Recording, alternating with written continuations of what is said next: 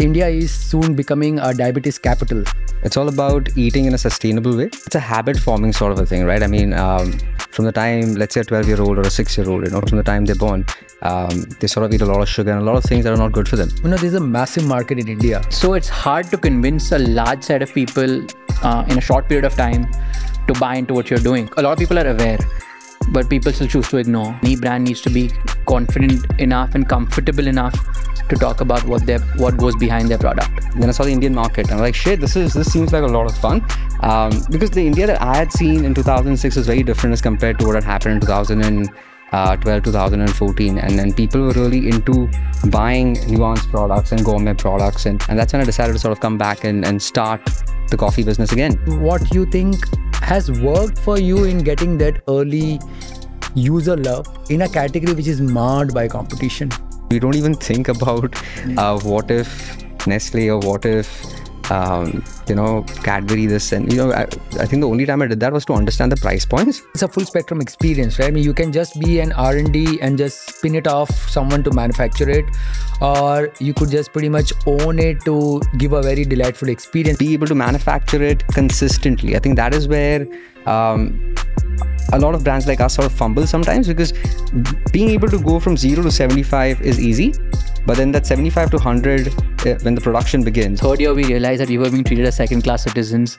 We were jumping from one contract manufacturer to another.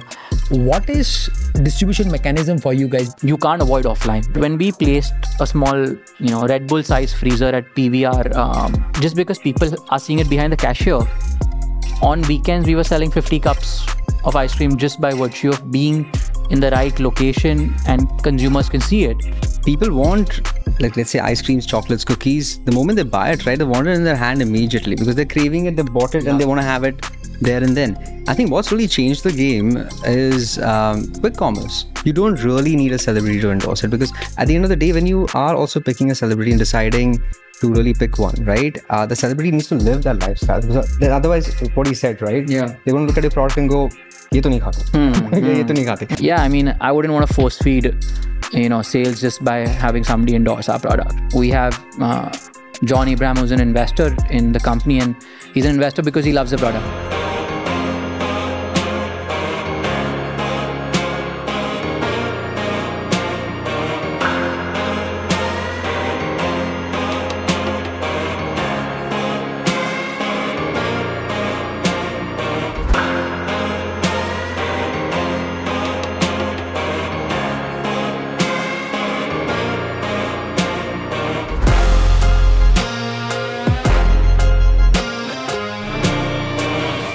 Welcome back to yet another new episode of uh, the Rainmatter Health Podcast. Uh, this is in continuation to the series what we are doing about startups who are building for the health and the fitness category. This is an initiative by Rainmatter Health to bring stories about entrepreneurs, innovators, and creators who are helping build products and solutions uh, which are helping Indians to stay healthy, eat right, and sleep well. And I have two uh, awesome guests with me, two entrepreneurs, food scientists, and innovators who are building healthier desserts for people to uh, have for their sweet cravings. I have Abhishek from Ditch the Guilt, and I have Varun from uh, Noto. In a way, reimagining what eating dessert could be for us Indians. Uh, before we get started, I ask both of these to introduce themselves. An interesting data point, which most people may or may not know, is India is soon becoming a diabetes capital of the world. Uh, a very um, uh, threatening and a very jarring uh, data point. Yet everyone loves their dessert. Everyone loves their uh, post-meal uh, sugar rush. Now, how do we change this habit and still get something healthy into our system? is what these two gentlemen are building. Over to you both. Abhishek, why don't you get started? Introduce yourself okay. uh, by something which is not usually part of your intro. Okay. Uh, and then get into the usual stuff and yeah. then Varun. Sure, sure, sure. No, thank you for having us, Dilip.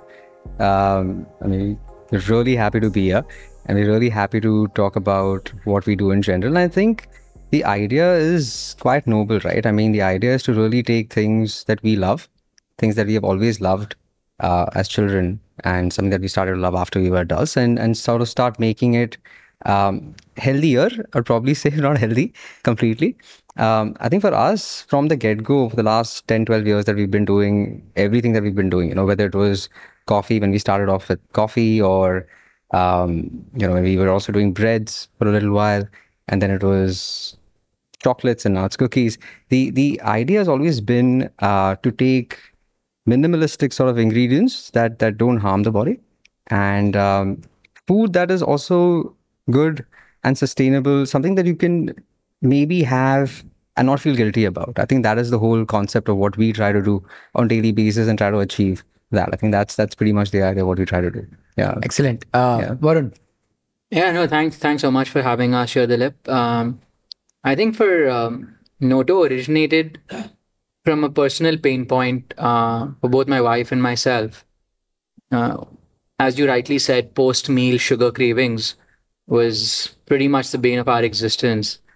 Um, literally every single day, we would reach out for something which was not the most healthy. You know, loaded with sugar and with fats, uh, simple sugar and uh, mean, I I was 33 back then, this is a lot five years ago, um, before we embarked on this journey, and I had cholesterol, um, I had put on a lot of weight, and it was time I made a change for myself, right? And and I've been in the culinary space in the F&B space for about 12 years now.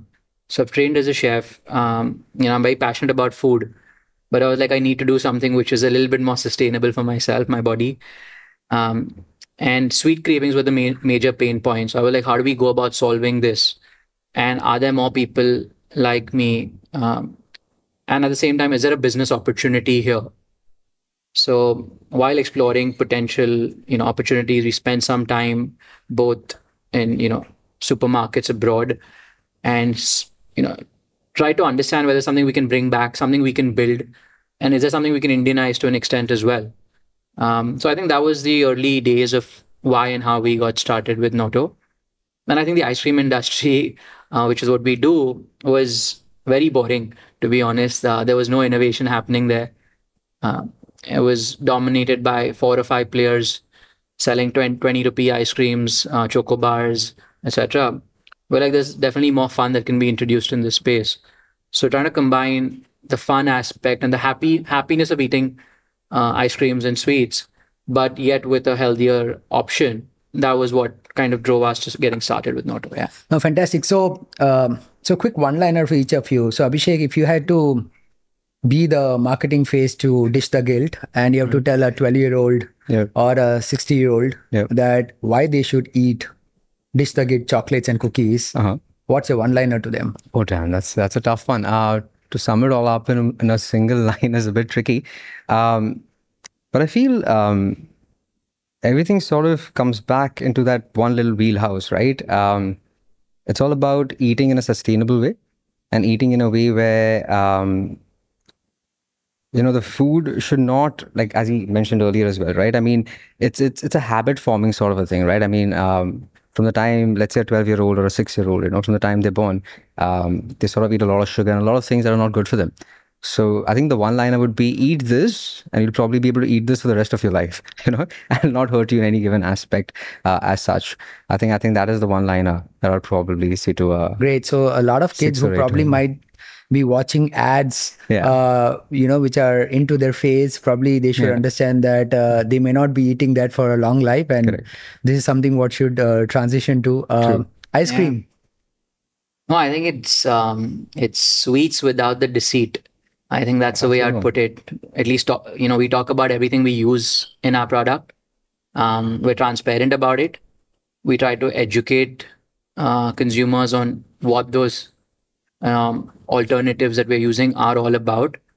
And I think that's what it needs to be. Any brand needs to be confident enough and comfortable enough to talk about what their what goes behind their product. Yeah. true Yeah. true Now, so uh, you know, when I uh, when I uh, learned about both of you guys, one thing which kind of uh, stood out was a you guys are food innovators. Uh, unlike in the startup ecosystems where people come from a pedigree of creating products and software products and tech products and wearables, you are being those people who have been behind the scenes curating and creating this uh, food science and then uh, you know put in the hat of being entrepreneurs, which is very unlike uh, many other startups. So you are put scientists first, if I may, and then entrepreneurs, right? Um, let's get back to the origins, uh, Abhishek. So, uh, what was your background before you started up with uh, Ditch the Guilt, and um, what made you decide that this is what you got to be building now?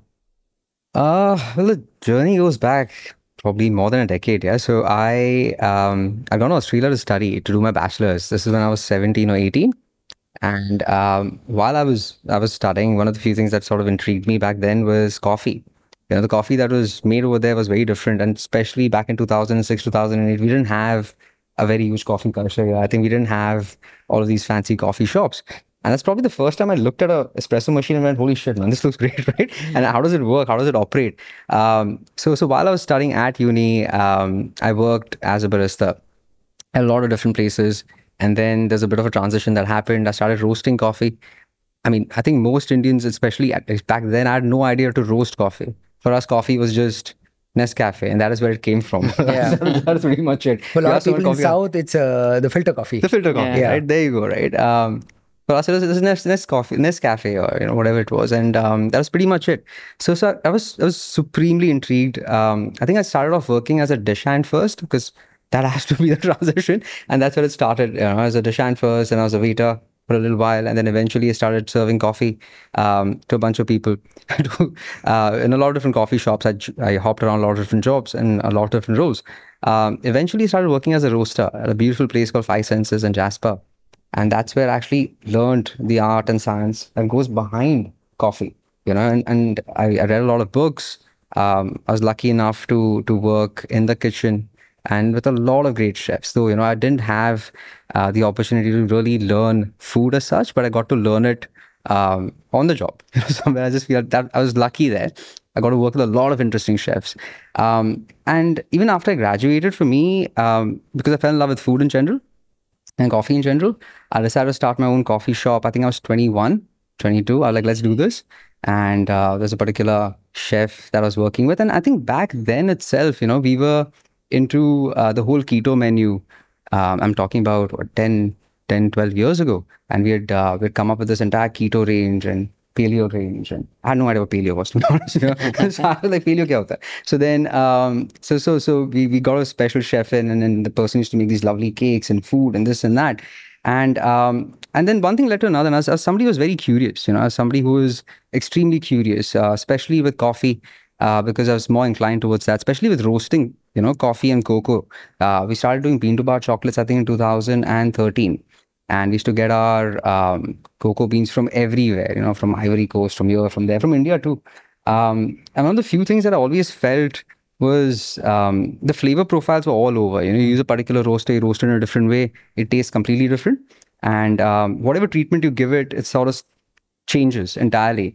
That's when I came up with this roadmap of making my own roaster for coffee and for chocolates. I was like, you know what, let's make one because uh, the ones that were av- available, commer- that still are available commercially, there's very little you can do. Okay. You know, very little airflow that you can add to it, very little power that you can give it.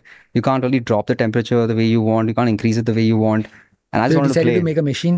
The I decided machine? to make Wow. a machine. I was like, let's make a machine. And what were you studying in Australia? I did my accounting.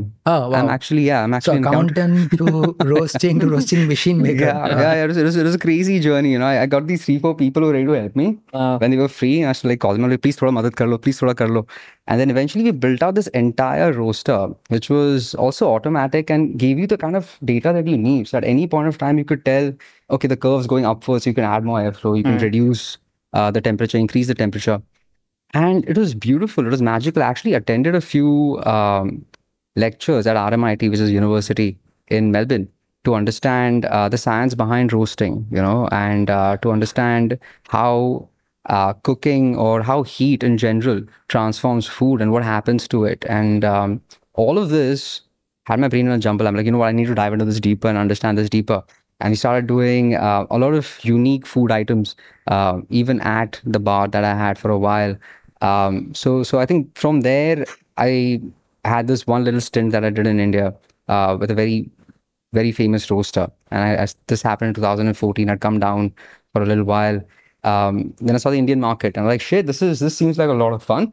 Um, because the India that I had seen in 2006 was very different as compared to what had happened in uh, 12, 2014. And then people were really into buying nuanced products and gourmet products. And people were sort of understanding, um, you know, okay, ek item you know, let's, let's buy something different as well.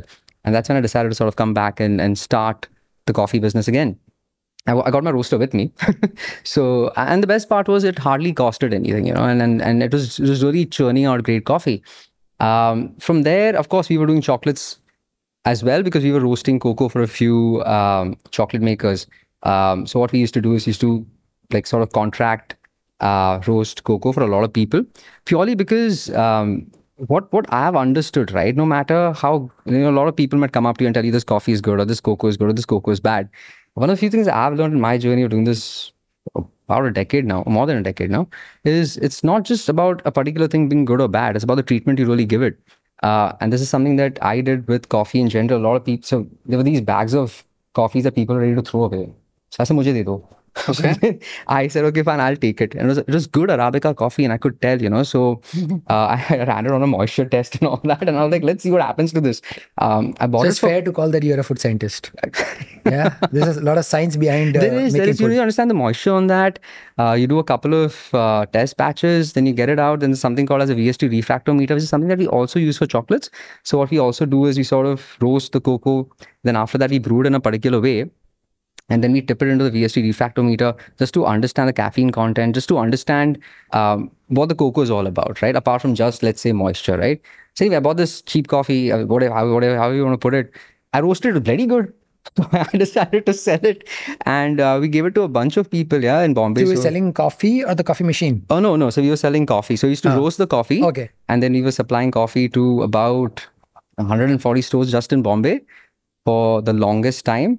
And then of course, you know, the transition happened into chocolates because I personally love chocolates. You know, I'm somebody who just I mean, even as a kid I used to have a lot of chocolates in the fridge. And I can actually I mean that that is one of the reasons we were having this conversation earlier, right? I became 70 kilos was because of the Kit Kats and the Snickers that I used to binge on all the time. Like I can't I couldn't live without that. yeah. No, I just couldn't live without chocolates. My fridge was full of that. So anyway, um, long story short, I decided to sort of make the chocolate was essentially made again for me. I, I wanted to make a healthy uh, chocolate that didn't have sugar in it, that was lower in net carbs, uh, lower in calories as compared to your regular chocolates that you get in the market.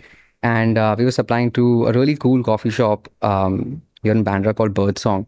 And uh, we sort of realized that a lot of people want something similar to what I'm consuming. And we decided to put it up on Amazon. And uh, I think then it's just been a crazy journey after that for us. Awesome. So that's yeah. a whirlwind uh, Yeah, journey from uh, going to learn accounting to be a Yeah. Uh, you know someone to brew and making machines to coffee. Um, uh, you you got also very interesting background, Varun. Went to study culinary and then how Yeah. what was that background and transition to Noto? Yeah, so I think um, it started off as my dad sending me to New York to work with his brother, who's a diamond merchant, Oh, and um, so I was actually working on a ethically sourced D2C diamond project for my uncle. Um, was trying to kind of help him get it off the ground because he had access to a diamond directly sourcing from a diamond mine. So that was about a one year thing. And then contemplating whether to do my MBA or not is when I was like, I don't, I know I'm not going to go back and do a corporate job. That was not something I was ever keen on doing. And food has always been a passion. So I was like, let me attend culinary school, do a, like a shorter course, maybe not a degree, but like a, I think I did a nine month diploma program. And the school I, so the school was in New York. It was called the Natural Gourmet School. And um, the reason my parents allowed me to go to that school was, and they supported me, of course. Uh, so we're from a Gujarati family and, uh, you know, 100% vegetarian. yeah. yeah, so they were like, culinary school and all, you can't go to. How can you do this? It's like, you know. Uh, so this school was vegan focused back in 2009, 2010. Wow. Wow. Wow. Um, so their whole th- that was how the founders uh, were. So vegan and absolutely no refined sugar back then. And I was like, "Ye kya hai?" Like you know. But then I was getting to go to culinary school, so I was like, "Okay, fine. I'm going to take this opportunity up." Um, I was obviously very ignorant about all of this back then, and it was very progressive, even for American standards Yeah. back then. Um, but it was a very interesting program. It kind of got you familiar with working in a commercial kitchen, working with these ingredients, and you had to also do an internship while you were studying. So morning eight to evening four four thirty was classes, and then five to eleven in the evening was working at a restaurant. So I worked at one of these Mario Batali restaurants in New York. It was a Roman casual dining restaurant. Um, and yeah, it was uh, initially it was no, I wasn't allowed to go behind the cooking ranges at all. It was just prepping, prepping, prepping, cutting, chopping Okay. for hours at a time. But uh, it really gave you the feel of what working in a commercial kitchen is, how fast paced it can be, um, and how precise you need to really be in terms of when you're charging, I don't know, let's say thousand rupees for a plate of food. Um, there has to be something above and beyond in terms of the presentation, in terms of the finesse, all of that, right? So it gave you that attention for detail, which I'd never thought about earlier. So, so I spent about a year and a half doing all of this. Um, you know, it was since it was a diploma, I didn't have access to, I think, an H1B to kind of continue working or doing, you know, staying back in the US. So I came back to Bombay. I joined Taj President uh, here. I worked there for a short period of time. Um, they kind of wanted me to do an entire 18 month training program. I was like, nahi yaar, kuch, khud ka kuch karna hai. I, I had the itch to kind of get started by myself. So the first two three years, it was a lot of private caterings and cooking for smaller groups of people, and I'd say maximum up to 20 people, I think. And it was like kind of learning while doing all of this for myself and making some money. Uh, so, so I think I, I started off my you know journey in F&B like that. Um, made that into a catering service full fledged, where we were doing up to 20 people to 200 people, house parties, store launches, um, and we had kind of made a small kitchen for ourselves. And catering was very weekend dominant and very seasonal. So we were like, time here, let's do something more. So been wanted to do pizza. I had, I'd been wanting to do pizzas for a very long time and you know, making sourdough, making fresh dough pizzas. Uh, baking was something that while starting culinary that kind of was of you know a focus area for me that I really enjoyed more than just general uh, cooking. So I think we were one of the first gourmet pizzas in Bombay uh, with this brand called One Tablespoon. Uh, we still run one of those stores. Um, so we started that. I went back to Italy to study pizza specifically then. um, and yeah, so that was I think the early days of my F&B career. Did uh, so I think always behind the scenes working with my hands was something I enjoyed. Scaling it up into a business came much later. Uh, that had to that that time came and the realization came. You have to make this something more than just uh, a passion project. So, but I think it took good seven eight years to kind of make it into a business. We were always bootstrapped. Um, it was a profitable business. This is the pizza. This is the pizza yeah. pizza business. Yeah, where is this place? Yeah. Yeah. what is So we had one in Todi Mills in Lower Parel Yep, as yep, well. yep, yeah. So um, yeah, it was it was fun, a lot of fun, uh, a lot of learnings, and I think you always kind of keep applying those learnings to newer things that you keep doing, right? So yeah, that was uh, And how was the transition into ice creams then? yeah. So I think it, um, as I said, it was morally a it was a personal, Personal, thing. Of yeah. course, food is something I was always going to stick to, irrespective of what I did. Um, just how do I go to a slightly healthier side of? You know, so I could have gone to a more mass uh, approach in ice creams as well, and maybe the opportunity there is slightly larger. But it was a partly a mission-driven approach to the business also. Um, make it a business, but also there has to be some meaning behind it, and um, and that's kind of what we did with Noto. So, uh, yeah. so both of you guys, uh, again, uh, one went to a culinary school, one went to learn accounting, but came back and you know making, creating uh, food.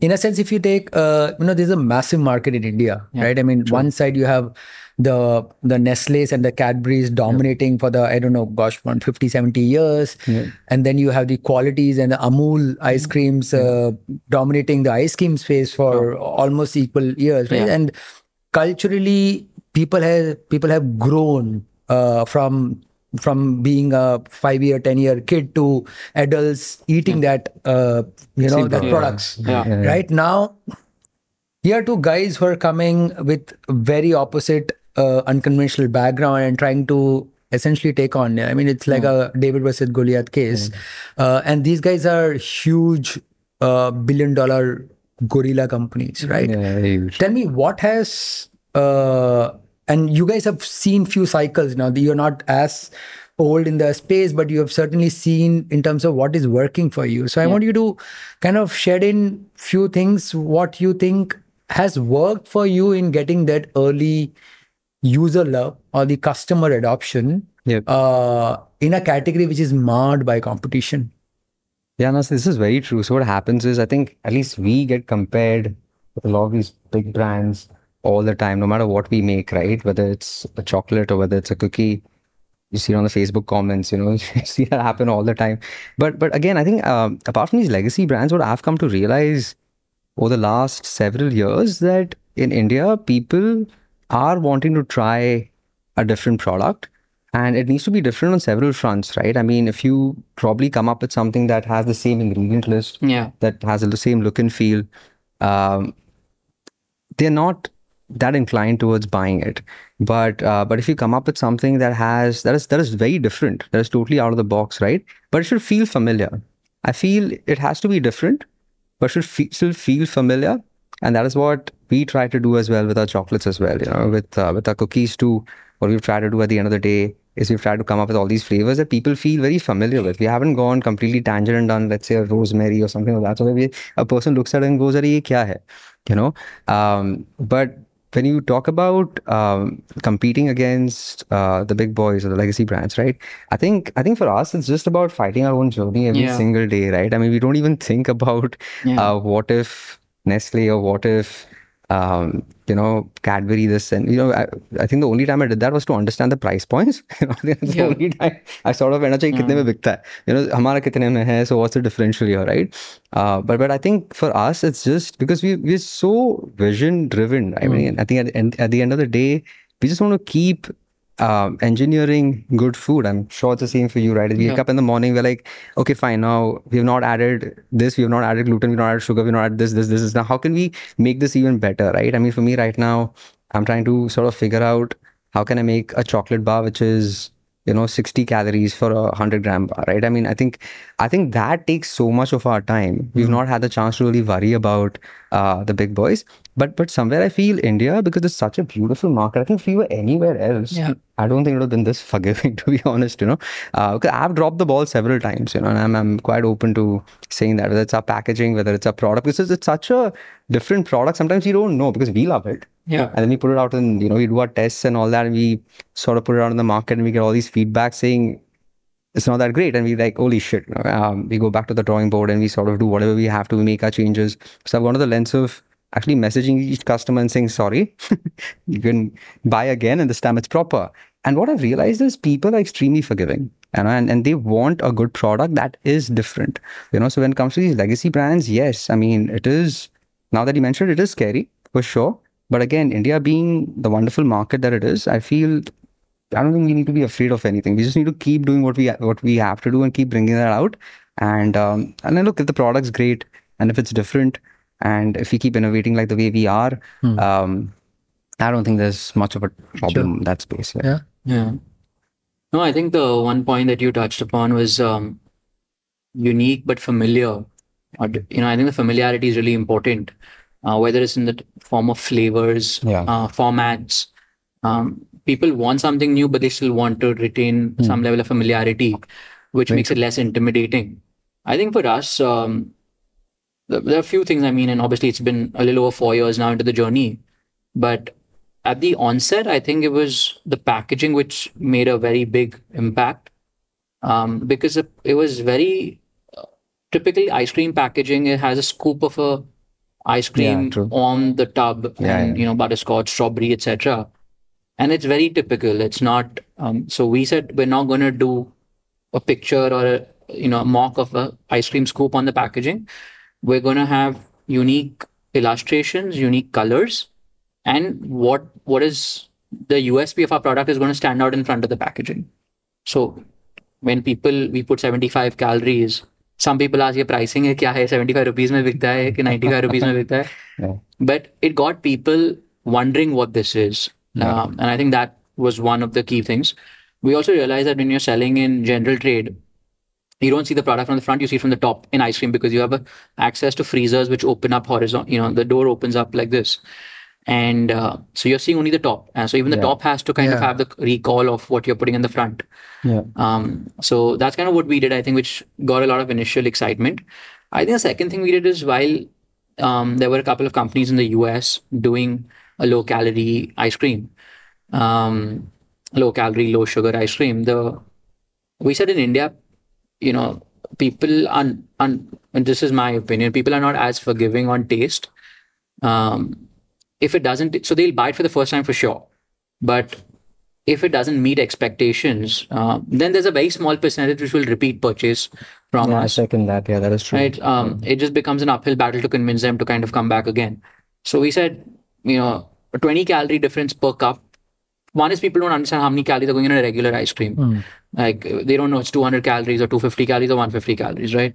So then is 70 calorie or 90 calorie really going to make much of a difference? Because you have to balance out some expectation on taste as well. So we said, let's, you know, do what we think is appropriate for our country in terms of flavors, in terms of the creaminess. Uh, because as ice cream, the first thing you think of is, you know, is it creamy enough? Is the sugar substitutes that you're using, are they giving the same feel that you're, you know, as having sugar? And for us, those were very important points to tick off. And uh, so we got good stickiness, I think, because of the packaging, the concept, and then the taste. I think that's what helped in the early days. Um, and then it, eventually, I think it came down to having more interesting formats. Uh, so going back to nostalgia, playing on bonbons, mini bites, which were maybe being sold for five rupees. You know, we're selling them for thirty rupees today, with far higher quality ingredients, of course. But um, it's bringing back what you were used to eating in your childhood or growing up. I think that cultural aspect that you mentioned is very important. Um, Yeah. um, then we did something very similar with our popsicle range, where we said instead of adding colors and flavors and building it out and sugar and building it out like that, let's stick to using real fruit. Um, and I think Paperboat did something similar in their early days as well. So we use um, products like jamun. So we actually source great jamun uh, fruit, and 40% of our popsicle is just fruit. And it's way more fibrous and you know pulpy than a regular ice candy would be. But we said, you know, let people have something which is just it really gives you a burst of flavor. It's fresh. It feels natural. So I think that's what kind of worked for us. I think, yeah. Yeah, so another interesting piece uh, in both of you guys, like I say, you're not in a way a new category creator. Like people have been eating chocolates and cook uh, biscuits and ice cream for eon years, right? yeah.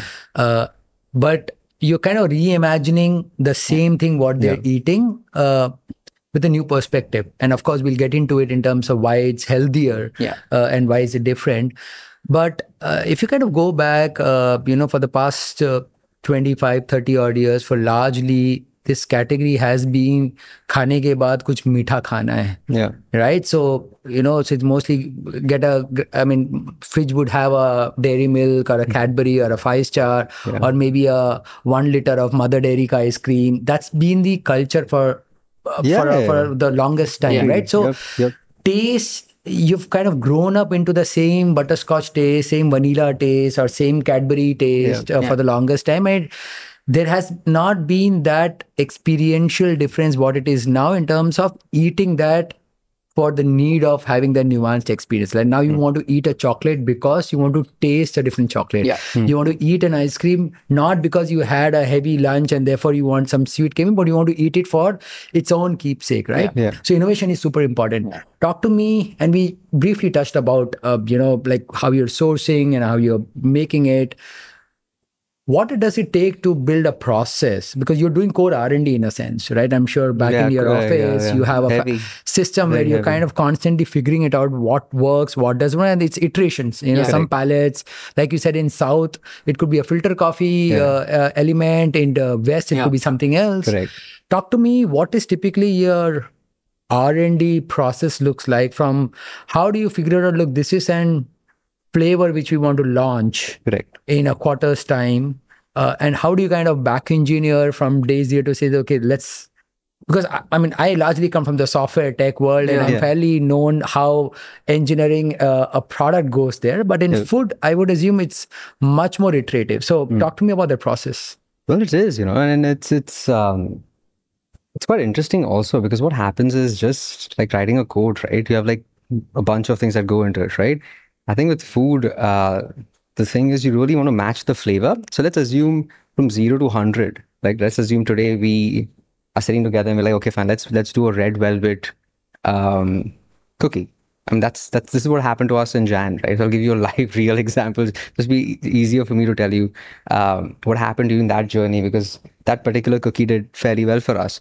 So I think I think the first thing we did was we we bought a bunch of red velvet pastries to understand what is the expectation that people have when when they hear the word red velvet and what is it that they look for, right?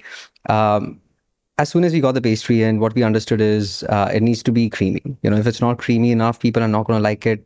Uh, they're not going to understand what you try to do. Uh, doing a flat cookie is not going to work. So now, assuming you're at five, right? Uh, so the first thing we try to do is actually get the red velvet flavor through and through without adding any essence to it. I think the first biggest challenge we had was we were using our own white chocolate, but apart from that, we had to get the red color in. But as he said, you know, we didn't want to use, we don't want to use colors. Um, so we decided to use something that was more natural. We, we got a lot of different uh, fruits and vegetables that were red in color, uh, but the, the the flavor profile wasn't matching, and that's when we got beetroot powder. You know, so then you now you've gone to like 15. You've managed to get the color right. so now you've, you've done the first leg of the stool. Um, so so now you've got the color right. You've got the shape right. Now you're on the flavor bit, right? So you go back and start reading. Uh, what was the first red velvet all about? You know, how was it made? Why was it made? And uh, a couple of things that came to uh, that came out of the literature that we read was um, a little bit of cocoa powder was added to the original red velvet, and um, apple cider vinegar goes a long way. So then, because it has to have that little khatta sort of feel, it's a cheesecake after all, right? It can't just be bland and one uh, mono flavor. Uh, so now you're at 30 from zero to 30, right? You've managed to understand how it's all going to work. Uh, so you start sort of, you know, start putting everything together. You put in um, your chocolate, your white chocolate, you add some almond flour, and then you add a little bit of beetroot powder, you add a little bit of uh, your apple cider vinegar, and then you mix it all in. And then a little more cocoa powder in case if you feel it's not balanced out. And then you start comparing it to all the other things. You're like, okay, fine, does it taste similar? Does it taste similar? And then what what starts to really happen during this journey is this is what happened with us. Um, when we when we started doing this, right? We were like, we tasted this, we tasted that. We're like, this tastes great, you know, probably even better, right? Because we managed to get that perfect balance. Um, is what we felt initially, at least. Uh, we managed to get that perfect balance, the khattapan or whatever you want to call the sourness that you need. It had that nice softness that came through, um, and it, it, it was multi-level. It wasn't just a singular uh, flavor profile in general. Uh, now you've reached 70, all right? Now comes in the most interesting part that is manufacturing. So you've gotten everything together. Now all you have to do is be able to manufacture it consistently. I think that is where um, a lot of brands like us sort of fumble sometimes because being able to go from zero to 75 is easy. But then that 75 to 100, uh, when the production begins, and when you say, okay, fine, you know, you've got your lab reports, uh, you've done the work, uh, you managed to make that beautiful sandwich, which has that perfect, divine um, red velvet flavor now now the real work begins. It's it's all about putting all of this together but not just doing it for 100 packets but for a thousand packets yeah. scale right? And um and here is where it starts to get interesting you know? And then you keep going back and forth and um and eventually it just falls into place. I think when you just keep doing it and keep doing it right but it's always very important to gather feedback i think from the customers to understand whether whatever you've done is right or wrong because you're eventually doing it for them you know. You obviously enjoy the process that's why you're doing it uh, and you love innovating that's why you're doing it. But at the end of the day it's for the consumers right? And uh, we sort of realized very quickly that uh, they were not enjoying the sourness as much and we had to draw back on the sourness a little bit and then we made those corrections right? But i feel once you've once you've done that it's it's pretty much on auto. You don't have to really worry about it. Uh, but yeah that 0 to 75 in my opinion uh, it matters a lot because you've you've got to get every single nut and bolt in place. And if you manage to do that correctly, um, 75 to 100 then then happens. That's what I Okay. Yeah. Cool. Yeah, it's, It's the same. I mean, I'm sure for ice cream, it could be a little different R&D process. yeah. So I think um, you know, I think what you mentioned earlier is we've grown up eating, let's say, dairy milk. We've grown up eating milk chocolate, very sweet chocolates. Yeah. right? Um, we've grown up eating butterscotch ice creams, right? Strawberry ice cream, but not really taste of Yeah, strawberry, yeah. right? It's it's a it's some flavor which it's nice, but it's it's something else. So, uh, what what I what I've noticed is change is very slow in getting. I think your palate evolving is a process, and I think, but I do think what we used to eat, we don't always eat the same thing anymore. Yeah. Um, so dark chocolate has become a thing today, um, or less sweet chocolate, slightly more bitter chocolate Yeah. is far more acceptable today than it was even six, seven, eight years ago. Right? Kids these days eat dark chocolate as well, right? Because they're growing up eating that now uh, because of availability and they're able to develop their palate much sooner. Uh, I think salted caramel has become the new butterscotch, right? In a in a sense, right? It's it's slightly more evolved, slightly more nuanced. Um, so that's what we wanted to cater to that audience, which is looking for something more, is looking for something different, slightly more evolved. And that's how we kind of thought about building out our products. That you know, we don't want to go head to head in competing on flavor profiles with a big ice cream company or a big company because we're not going to win on that. Then what is really unique is just the USPs about a product or just the healthier angle of the product's not good enough. I think uh, there needs to be something more.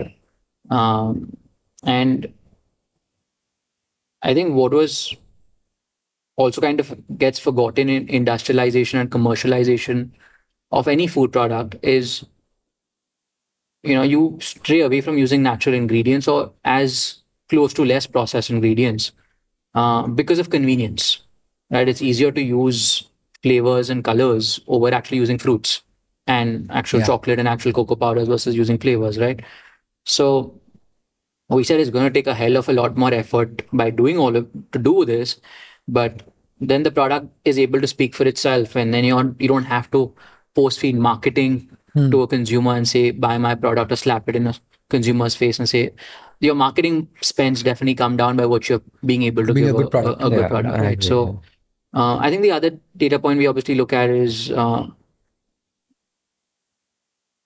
which are the best moving flavors in ice cream in a particular category in a particular format?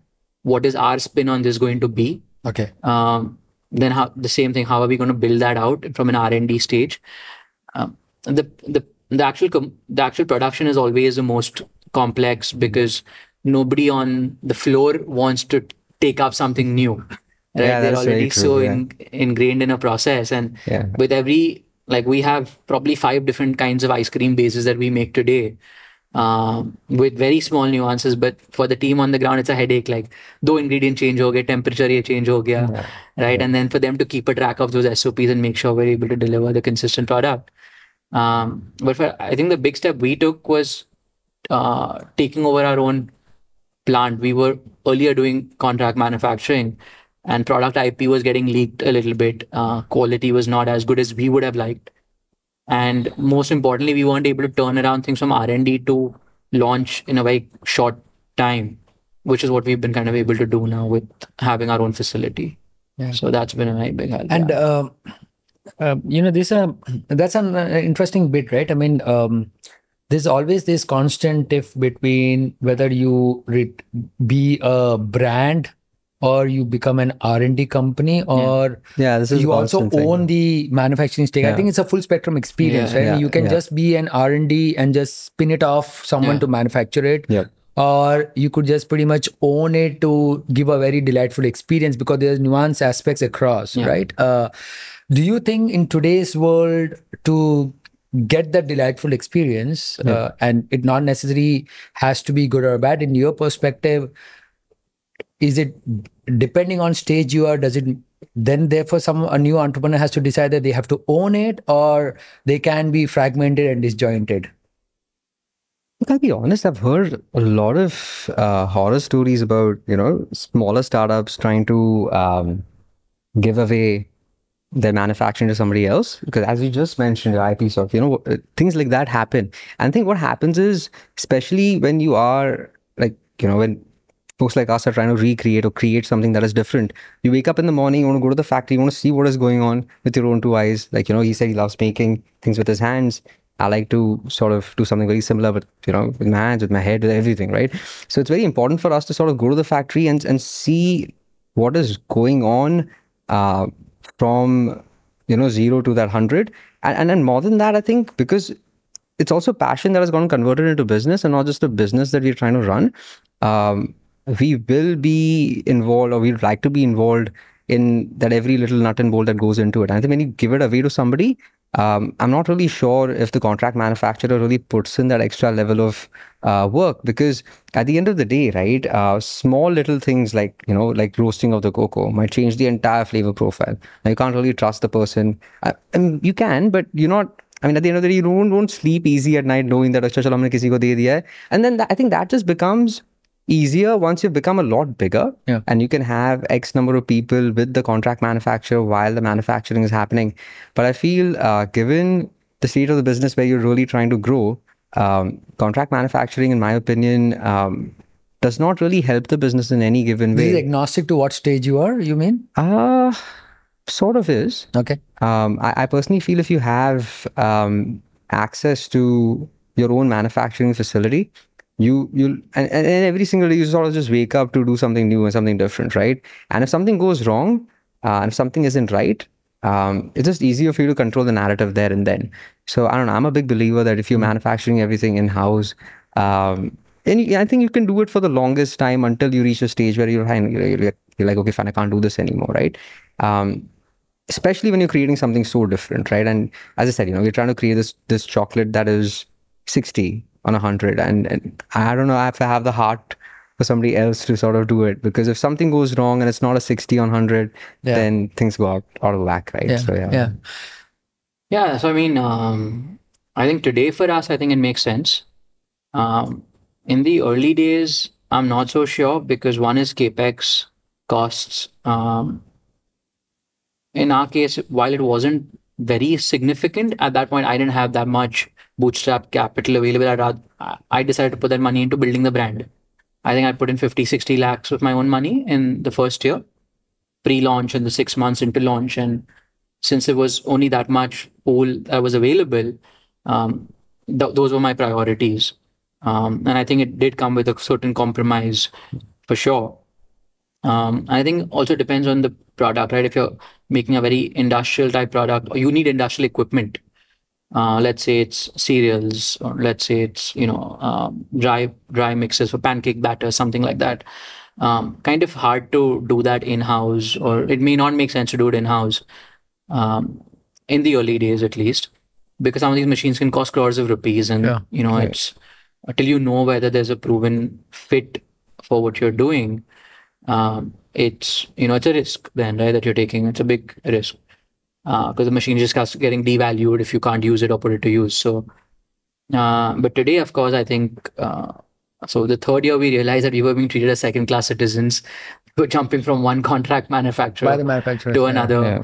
uh, not getting the stock in time, uh, quality problems, etc. Even though we had deployed two people, people from our own team based out of the contract manufacturer's facility, Wow. I mean, otherwise it would have been a complete Yeah, mess yeah, uh, without that. so yes. Uh, this had it still had its own set of headaches. Yeah. Um, so yeah, we said let's now move this in house, and our volumes are also picked up enough. Wherein you know, while plant utilization is still not uh, where we want it to be, it's not terrible either. So we're able to kind of absorb some of those overheads of running a Yeah. facility. Um, yeah, so I think that's that's that's the way I would look Yeah, at it. I think for me, I think when we started off chocolates in general, right? We started it off in like a 150 square feet area. We had like a 4,000 rupee melanger, a small little coffee roaster, and um, and I, I think I just did not really worry about building the brand. I think I, I went completely the, in the other direction. I was like product, product, product. Product, hmm. Like I, I remember when I started packing, for me, we didn't know we didn't have a vendor for packing. yeah. So Huh. what I was what, I, what we started doing was we were we got these handmade papers Yeah, and we used to print on them and then cut it back. And to- Nice. I'm not kidding. Seriously, that's what we did for almost six months. That is literally what we did, you know. Therefore, it became hand rolled, handcrafted chocolates. I used to, we used to tell people this actually has, it actually did have Yeah. some of the other seed in it. I have to tell people it's methi ka seed hai. You can to throw it away, you can plant it. And for me, it was it was so important, And No matter what happened, right? Um, I, I think you just need to start that journey, right? And it doesn't matter whether it's a it's a huge investment, small investment. I think you just start that journey and you sort of start it for yourself and then sort of see where it goes. Yeah. And then eventually, I think you can take that call of Yeah. contract, no contract. That's a that's just a very different thing altogether. And as you were saying, I was trying to figure out because so you know, in, largely in the software world, there is this known template that when you build a product, you it's more like an MVP, like a minimum viable product. And then if it's scrappy, it's junky, you can you know come back and you can duct tape it and you go back and then you iterate it. That is, you keep building features on top Okay. of a base element as your adoption to the user increases. So you open up only to beta users, right? Okay, So you build okay. a software, you open it to only 100 people, they give you a feedback, build more and more feature, then go back to 500 people and so Okay. on. But in your case, I'm very curious to know that because you don't have that flexibility to iterate, you're not making for 50 people. no, no, Yeah, you have to make it to a larger size. Yeah. How often does it happen that you build it and then you get a feedback where there's a mixed feeling, right? For example, Yeah. let's say Kala Jamun, it could be something very nuanced or stuff what you're doing, Yeah. right? A red bell, it could be very nuanced. Some Yeah. might want it to be a little bitter, someone Correct. might to be a sweeter. Correct. How do you incorporate that feedback, Yeah. iterate it, and how frequent do you think that comes back in your production to change? Or else you should be very clear with that visibility that look, your palette has been locked in, Yeah. and regardless who says what, that's what the production at scale goes. So Correct. How does that work for you guys? Because in software it's so easy. Yeah, because you have people coming in, then you do the beta thing, and then you launch the yeah, final you just, right? you just have to write the code, change the UX and the new Yeah. software. For you, you have to change the entire, Entire process. cycle, right? I think I think for us, what's happened is, uh, as I said, you know, we dropped the ball several times. I mean, there are two ways of looking at it, right? I mean, at the end of the day, if we start saying, okay, fine, this is about, this is the flavor profile, like it or not, this is what we're going to do. Um, and if people are not going to like it, it's pointless for Yeah. doing it, right? So, so let's assume. So we have this entire feedback thing where we um, sort of ask people what they think, and a lot of people come back to us and tell us, hey, you know what, we want it slightly sweeter, slightly less sweeter um, then then we sort of make that conscious effort of changing it because it's it's a food product at the end of it, and it's and what we've realized is I'm sure this is true with ice creams as well. It's a very emotional product. You know, we've come to realize this uh, over the last uh, year or so. You know, with the with the messages that come in, uh, the good ones and the bad ones both, uh, we've come to realize it's a very emotional product. When people buy it, uh, for some reason, the expectation that they have before eating it and after eating it, it's crazy, you know, and, and they go through this that whirlwind of uh, emotions, right? So if you're catering to, we're not just catering to health, you're not just catering to uh, people who want to eat healthy. I think it's also that emotional aspect that we're catering to, right? And a lot of ads in the past were also that. If you looked at the Cadbury ad or this ad, they're always trying to target a particular emotion and ignite that. So if there are a bunch of people who come back and tell us, boss, make this slightly less sweet, we'll humbly say yes. we sort of do And is it. there a is there a is there a quantitative number that you make the first batch to X, launch it, Yeah. or X number have to you have to gather a feedback from X and then No, so we do the reiterate? feedback thingy. So we we uh, not, not like the not not as large as what happens in the software thing what you just mentioned. So what we do is we have a pool of about 50 70 uh, regular customers. We sort of send it out to them. Um, and what we've come to realize is because these guys love our brand, right? Yeah. Um, it's very difficult to get an honest reaction from them because whatever we end up sending sending Yeah. to them, right? I mean, They always say good. they always say it's great buyers, when yeah. you're launching it. You know, we are the first people who are going to buy it. Um, so so that is a little difficult to do. So the best thing to do, what we've come to realize is we have a decent amount of people who come to our website. Um, so just just do a short release of hundred, and then then you know we have a dedicated person who will track these shipments, and as soon as it reaches them. Uh, send out a message. Um, calling, I feel, is just a little, you know, intrusive. So send out a message, ask them how it was, and then you sort of gather the feedback, and then eventually go ahead and launch the final product. Something very similar to the Okay. uh, the real thing. But but then again, you know, a lot of work goes into it, right? You have to sort of make the product, test it, Yeah. get everything in order, get your packaging in order. So technically, what you have at the end of the day is a beautifully finished product. But still, at the end of the day, you have to still wait for the final feedback to come in. Um, and then eventually launch it. So this entire cycle, in my opinion, might end up taking about a month, but not more than that. Because once you've gotten the required amount of feedbacks, all you have to do is just consistently make it. And what we've also understood is uh, the anomaly, right? Once, once like with our chocolate, especially, uh, let's assume we've sold about a thousand bars, right? Only an X volume of people will probably come back and say, this is the problem, this is the problem, right? Um, and, and that is something that we are okay with because we can't then change the entire recipe for somebody who has a different flavor palette, right? I mean, then, then it becomes difficult. But if 30% of them are coming and telling you something's wrong, then you sort of, you just need to patch it up and make it proper. I think that is Yeah. what is required. Yeah. Yeah. And so would be Yeah. no ice cream because um, Yeah, I think Well- very similar. yeah. Yeah, it's um. Sorry, uh, yours. No, so uh, uh, so I- I've also now I'm most of my upbringing, uh, growing up years, were in Delhi, Yeah. and then I moved to Bangalore, and then I see that there is uh, different choices of ice cream just in these two zones. Like I mean, people in Delhi would need a different type of ice cream. Yeah. People in Bangalore would need a different type of ice cream. So how do you then iterate? Yeah, so I think um, there's a few different buckets the way I think about it. Bestsellers, um, where you know that you've got enough traction going on, and those may change from region to region. Like, so in Bangalore, we've noticed, and uh, mango as a flavor across all our different formats does really well. Uh, so our Alphonso local range, our gelato range, our popsicle mango coconut. So there's a coconut Oh, preference towards you know the south, and in Delhi it's the slightly richer flavors that, and the less fruity flavors that we notice move more. Um, like the chocolate coffee fudsicle moves a lot. Um, just dark chocolate and chocolate flavors, heavier flavors, as I said, move in general quite a bit. So there are region-specific nuances that we see, but you know, it's not been uh, the deciding factor in launching a product or not launching it in a particular market. I don't think we've evolved to that stage yet, or we have such specialized products which are very region-specific.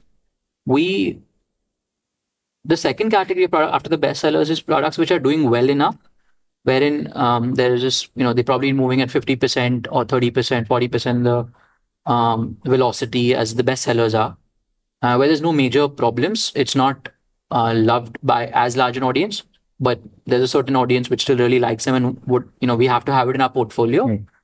Um, let's say a spicy guava maybe, or you know we have a cereal milk flavor, which is um, it's a very unique flavor. Not everybody gets it, but the people who like it love it. So They aren't- yeah, they really really want it, right? So they are upset when we take it off the Ah, okay. menu.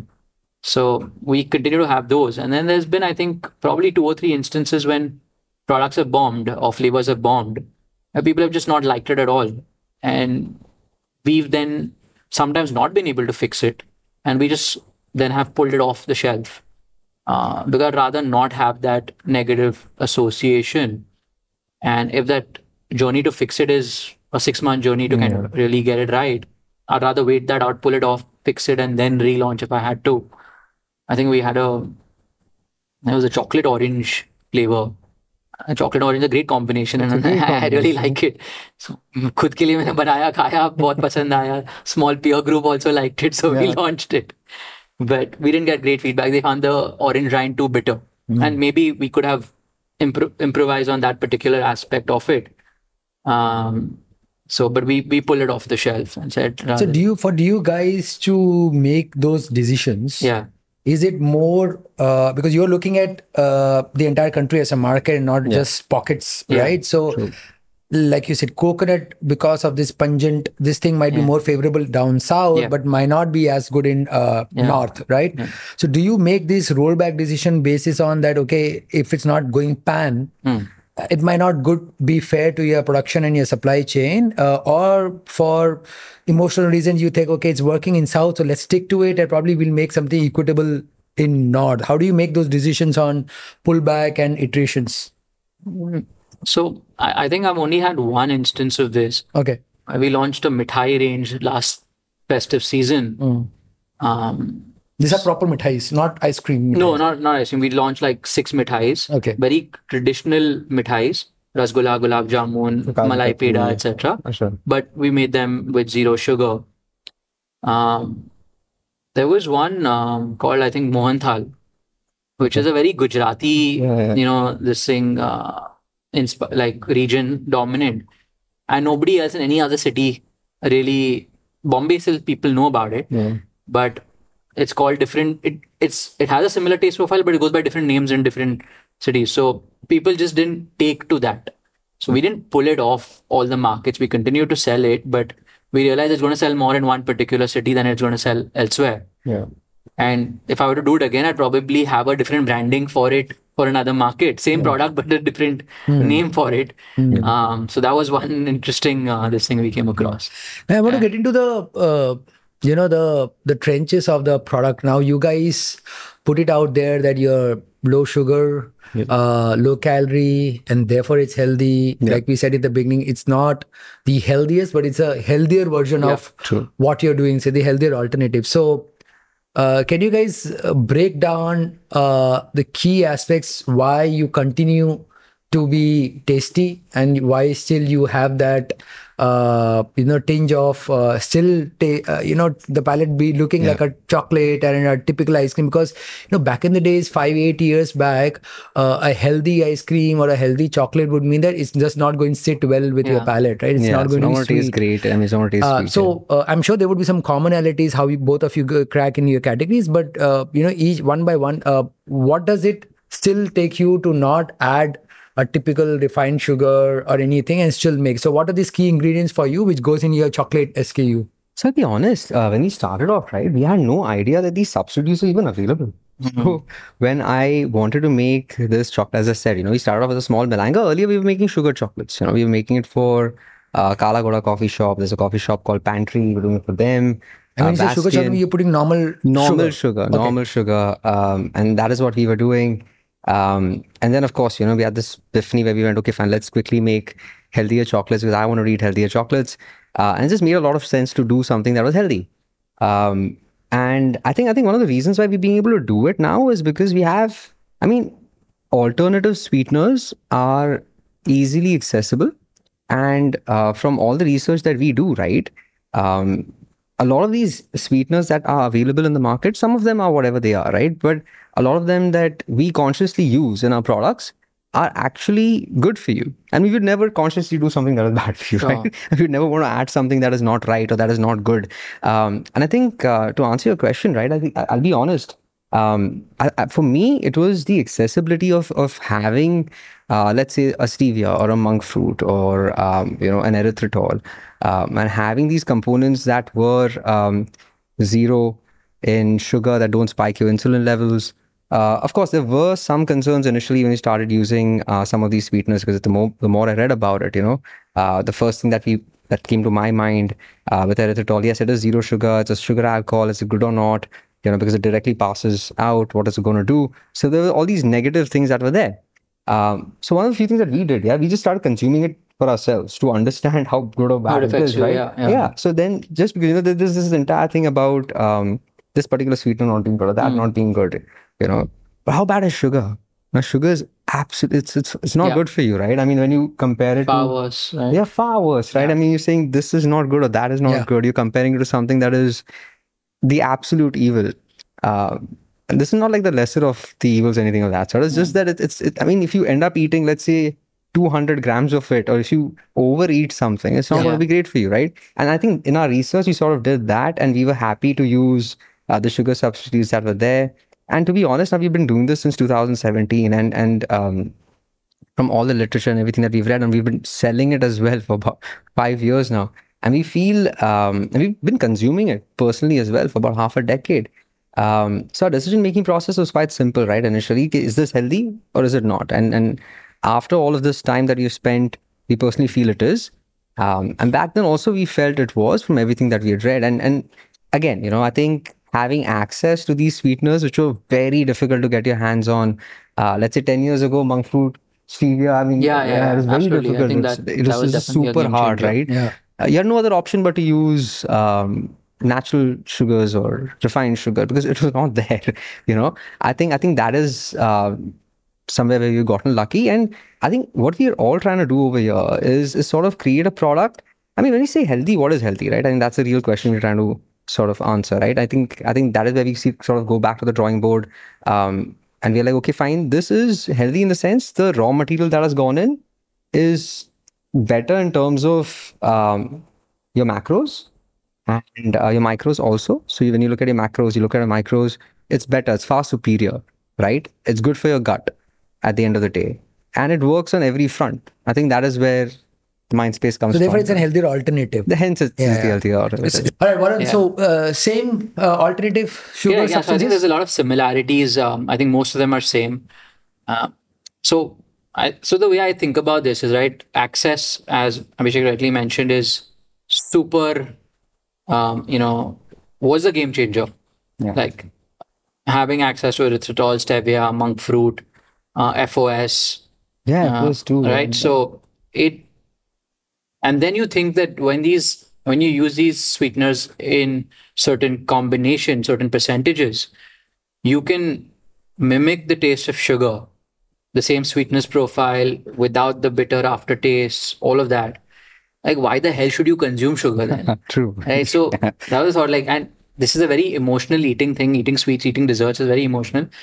So, but when you can do this, when you can recreate this uh, without a compromise, well, like we have to do it. And this, by virtue of also doing this, you're cutting down your calorie from sugars, carbohydrate, four grams, four calories per gram, right? And this was effectively the combination you use comes down to as low as one and a half calorie, two calories, even one calorie, depending on the percentages you use. So that reduction in calories, not consuming sugar, which doesn't you don't get your you know glucose spikes. Um, and in the case of ice cream, what we also did is uh, by virtue of some of these ingredients, the sweeteners itself, um, we were also we also reduce the fat content. A typical ice cream has anywhere from eight percent to twelve percent on average. Commercial ice creams have, um, and the calorie reduction really comes. Cal- fat is the highest calories per gram. So we said, you know, we don't want someone to feel full or sick after eating a whole tub or a whole cup of ice cream. Um, and you can, what people effectively do is they increase the air. They have a higher fat percentage, but they increase the air pumped into the ice cream, uh, thereby making the product more economical. We're like, we'll keep the fat content low. We'll put less air into the product, uh, hence making it creamier, a little denser. And I, I think from a chef angle, what happens is uh, the flavors are far more uh, kind of bold, and they, when the fat is lower, They're it allows the refined, yeah. flavors to kind of come through. Right. Yeah. Um, The thing is through. It's the yeah. through. So especially and then you're, you're doing a lot of in a country like India, which is largely tropical, um, and fruit flavors do better. yeah. Um, it allows the fruits to shine as well. So that's kind of what we did, and we were also very clear that we don't want to do slightly more controversial sweeteners and sweeteners which have probably had documented side effects. Yeah. So we said we won't do aspartame, we won't do acesulfame, we won't do sucralose. Let's stay away from those at least, because we also wanted all age groups to kind of consume. Yeah. the product, right? So that was that was our thought. So, uh, you know, uh, there's also this uh, thing of first principles that why a certain product or a brand is created and what it stands for, right? And I hate to keep going back to this uh, example that if you look at these large legacy brands, Yeah. uh, they stand for because they want to sell, sell chocolates, or Yeah. they just want to sell ice creams, right?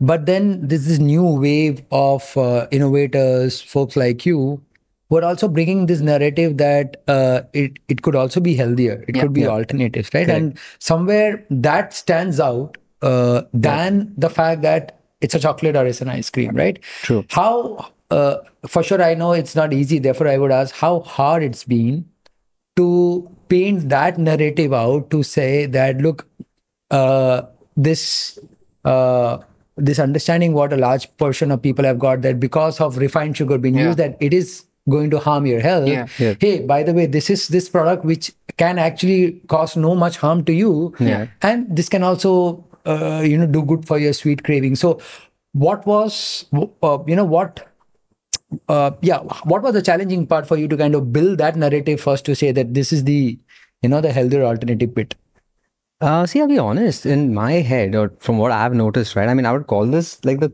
third wave or the fourth wave for the food industry where we are.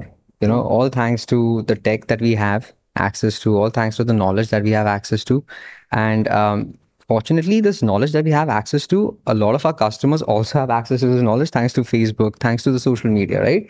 Um, so when we are saying sugars sugar is actually bad for you. It's not just us saying it Yeah. anymore. There are like a million There's other an- There's a people. mass understanding. There's a there's a mass understanding, uh, including a lot of celebrities saying it on national television too, right? Um, and Nathan saying it too. So there are lots of people who are saying it uh, quite widely, right? I mean, at the end of the day, um, I think where we've gotten very lucky uh, is what I personally feel. I I don't think it's been a huge challenge for us to get the narrative out.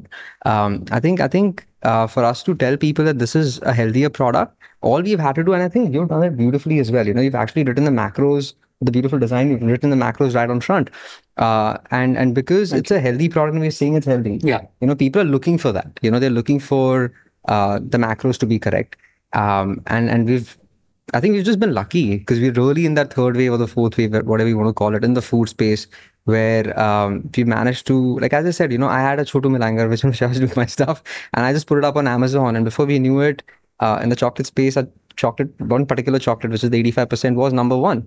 And I didn't know how to do any marketing back then. Yeah. I had no idea how to like do an Instagram ad. I I knew how to do landing page because it kept saying, please do a landing page ad. So I kept doing that, right? But apart from that, we, I mean, I, I had no idea. You know, I just put the product up and then the algorithm of Amazon took over. And I think that that way we've been lucky. But I feel moving forward from here, we'll definitely have to put in a little more work to um, sort of tell people that this is different in a lot of different ways uh, as compared to the legacy brands and the big brands that are out there, right? Um, and and constantly, I feel for us more than trying to tell people that this is healthy, this is healthy. Uh, what is really important is just keep making products better. You know, keep um, that fourth wave going, right?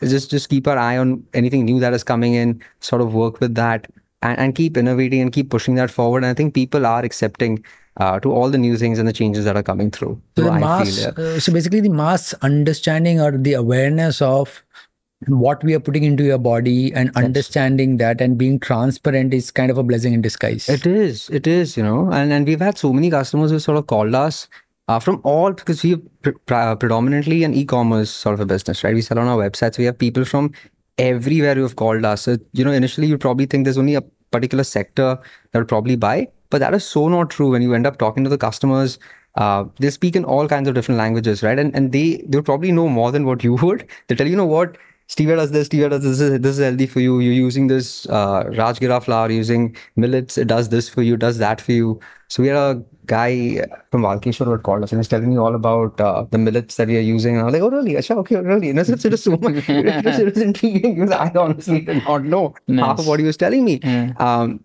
and it is it is so cool because people are informed, you know, and and and um, and, and going through that effort to uh, sort of start educating people from zero, I don't think it is required. You know, all we can do is put it out there and subtly say, oh, you know what, this is there and this is good and this is what is good about it, rather than have the show. I don't think it is required because Yeah, thanks yeah. to the social media, that's Yeah. pretty much it.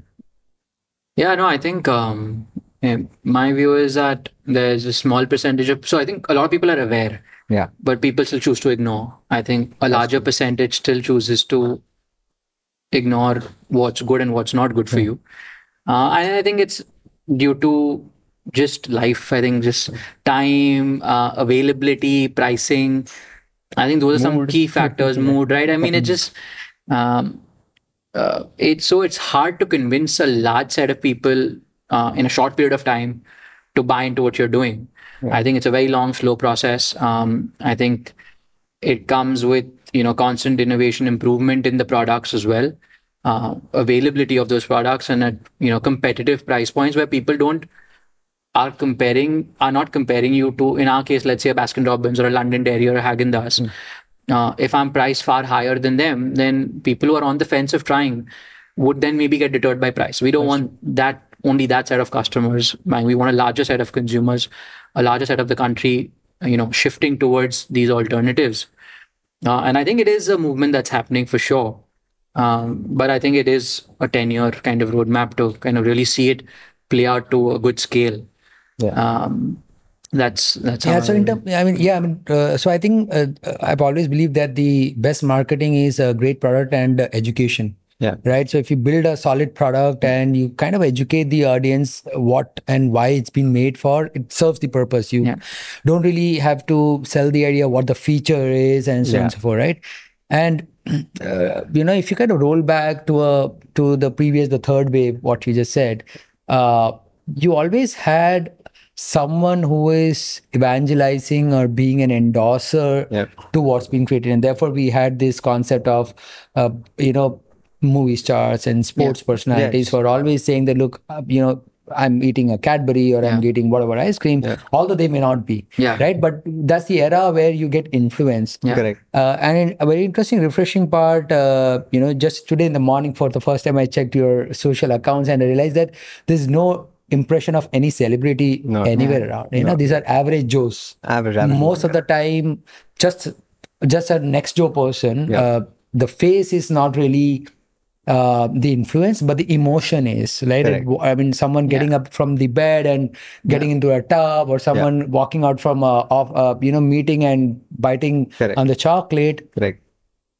Uh, do you think again it's about the timing that that uh, that approach is working that you don't need that big heavyweight or you think still there is an opportunity as you guys scale that you will need that phase to kind of give you that lift I am a personal believer that it, it may not be needed at this stage of the business. Uh, because as I said initially in the conversation also, right? If you can um, get that feeling going and pass that feeling into the audience, right? You don't really need a celebrity to endorse it because at the end of the day, when you are also picking a celebrity and deciding to really pick one, right? Uh, the celebrity needs to live that lifestyle because uh, otherwise, what he said, right? Yeah. They're going to look at your product and go, ये तो नहीं खाता ये ये तो नहीं खाते so you don't want that to happen you don't want that to backfire either and i think what happens in general is because you're all trying to create a very unique and a great product right and um, i think you know it's selling okay it's, it's not it's, it's it's decent it's not you know crazy like a nestle but it's okay right touchwood but i think right now um, getting a celebrity in how much value is it really going to add i think that is the question that we sort of ask ourselves um, and and why is the real question right? I mean if we can really get that feeling going by something as simple as what you said right? Like have a normal person who's waking up in the morning um, just getting out of bed getting into a meeting having a cookie or having a having a chocolate and has a smile on their face that i feel is good enough rather than let's say an ex person uh, coming in and you know doing an ad altogether. Um, what feeling does that also give to people. So let's assume if you do get a celebrity who's let's say eating an ice cream, eating a chocolate, what emotion does it really bring hmm. out? You know, that that I have not personally been able to answer that question for myself Yeah. yet. Because I, I just feel you do it to increase your brand awareness. Yeah. I think it just helps to really because when you look at a celebrity holding a particular product, you're like everybody's gonna look at that person and be like, okay, fine. You know, there is a product that exists that sells, let's say, chocolates, cookies, ice cream, so on and so forth. But does it really push out the narrative of the brand or the ethos that you're really trying to do? You know, you're creating products that are pretty cool at the end of the day, right? Which have like, let's say, for example, in our case, it's just uh, cocoa beans and like one sweetener, and that's it. Uh, in his case, of course, you know, he's managed to get the fat down, uh, do a bunch of cool things, great flavors, low calorie. Um, how does that help? You know, I, I don't see it helping us, helping me. so at- is at this a new kind of a playbook uh, like uh, because uh, Using celebrities? um, no not using not using celebrities, celebrities. yeah? I mean, so we've thought about it a lot. To be honest, Yeah, we've so- been yeah, we've been approached also. We've approached. We've been approached. I think um, you know I do agree that the celebrity does, or whoever the personality is, um, that is endorsing your brand, and we have. Uh, John Abraham was an investor in the company, and he's an investor because he loves the product Ah, he lives the yeah life, right so mean, and we but we haven't yet you know kind of used him as a face or you know to promote the brand at some point we we maybe we may.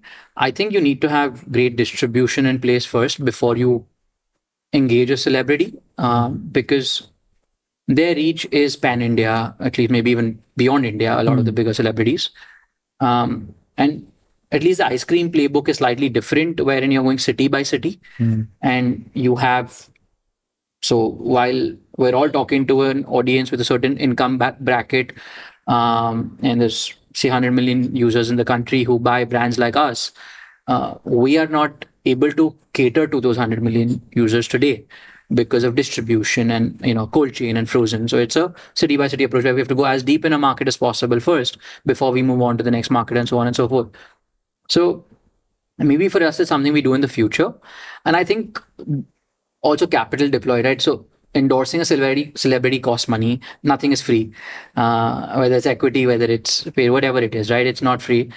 Uh, but i think the budget required to amplify the celebrities video shoot like let's we're sitting here talking uh, celebrity comes charges a crore for a day uh, doing something like this. But then the amount of roi money you need to spend to amplify that is far higher. Um, and i'd rather deploy that money into distribution into offline sales into various other things So I think there's better ways, and I don't think it's a must do uh, by any means. I think there's enough solid brands that have been built without leveraging a personality. Um, so yeah, I mean, I wouldn't want to force feed, you know, sales just by having somebody endorse our product, right? Yeah, actually, I second that. You know why? Because even if you do get a celebrity on board and don't have the necessary distribution, Yeah. you know, you'll just feel Not that, do good. yeah, it's not going to work because the product's not available anywhere, and you have this massive celebrity backing it, and they're like, oh, where can I buy it? Oh, we're not on Blinkit. We're not here. We're not in stores. You know, I think, I think, yeah, and it's that's also getting you know the different pieces of the um, jigsaw together because uh, instantly like you said you got a celebrity but you don't got distribution but Yeah. you also got a celebrity and distribution the product is not good Yeah. That's Uh, yeah, right? yeah, so uh, either of the cases uh, you know it won't well so you just kind of have to figure out a chronology Yeah. where you Yeah. know set the basics and kind of keep Correct. building it right Yeah. and you know we we spoke about iterations we spoke about you know uh, how to go about and you know figuring out that brand building one aspect i realize is unlike many other uh, you know physical or a digital product in your in your case the feature is the flavor. Like in a software world a new feature would be a new thing you can do with the same, The same application, yeah. for you uh, and the age old uh, you know legacy pro- process this one vanilla ice cream that will continue for 50 years right? Or just one kit kat or a Yeah. nut crack yeah, yeah, uh, nuts and crack right? That will yeah, yeah. right? Yeah. But for you guys uh, you would stay relevant if you keep innovating on the flavors. And Oh, therefore you keep coming back because unless someone is an ardent flavor of one flavor and stick to it uh, you are coming back with a new flavor. So that's your correct. feature in the sense right? Oh, you're coming 100%. back with new features right? What's your discovery process? Because like what we said in the beginning i mean there is a process on iterating. Correct. uh, you go back you figure out whether you bring a red velvet or you bring a mango Butterscotch coconut. mango coconut, you yeah, figure it yeah. out. Yeah. but you got to constantly do it either seasonal or maybe a brand new uh, pieces maybe every quarter you might have some cadence Yeah. uh, how do you figure it out what is this new feature in your case what is the flavor uh, how do you source that idea uh, because building is we figured it out how Yeah, yeah. it but how do you source those Those feature ideas? Um, I think what happens is when we travel, right? We see, um, at least for me, right? Yeah. I, I like to go out a lot, and uh, when we do, uh, we sort of have a look at the menu. We ask them what's the best seller. You know, uh, that is one of the ways to tell. And then, of course, you know, we have a lot of customers sort of come back to us and tell us, "Hey, why don't you launch this flavor?"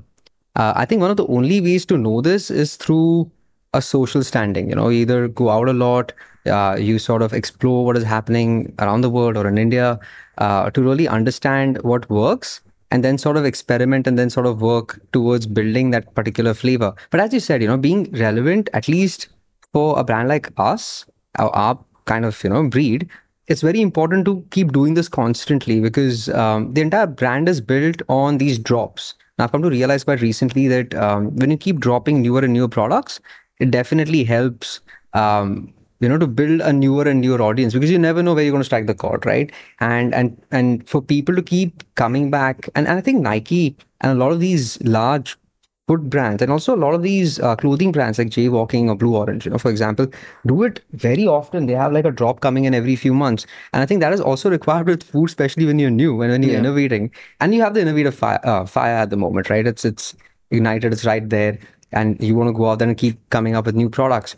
Um, but I personally feel when you when you go out a lot uh, or when you're with people when you talk to a lot of people um, they'll suggest something like a lavender and this you know uh, a coconut and maybe a lemon you know and then then you probably go back to the drawing board go back to your uh, uh, lab or wherever you know and, and sort of start making it and then taste it and see if it actually works. Like we are working on this um, somebody came, so this happened recently actually there's a customer came to us and he kept coming back to us and he called me personally as well he wants a uh, cream cookie that has pineapple in it so Has I- pineapple. pineapple in it Wow. so now we have to one. figure out how to get these freeze-dried pineapples Yeah. um, we have to get everything together, right? And and and we're like, okay, fine, chalo, we'll do it. Okay. Um, we're, we're planning on launching it within a week. So it's basically the it's normal cream. It has pineapple on top and pineapple, you know, pineapple cookie, pineapple cookie, and cream in the middle. And we're doing this because the customer wants us to do it. So so I think that is the process. You know, you either get it from and somewhere you get lucky, and somewhere you know you just things just fall into place for you. I. Yeah. Yeah. Same uh, for you, Varun. And you know, Yeah. Varun, one thing which I also wanted to check with you in particular is that unlike the cookie chocolate. Yeah. That's um, um that's pretty much runs this throughout the in terms of Yeah. uh, demand, right? Right. For you, there's this seasonal thing. Like Yeah. in winters, possibly Yeah. people will not consume as much as uh, Yeah. ice cream, particularly in others, right? So then, they, how do you modulate on those uh, features? No, we sleep in the winter. No, I mean, yeah, it is. Um, so ice cream is definitely a seasonal business. Uh, and when I say seasonal, you have, you know, it's it's sort of like the wedding industry.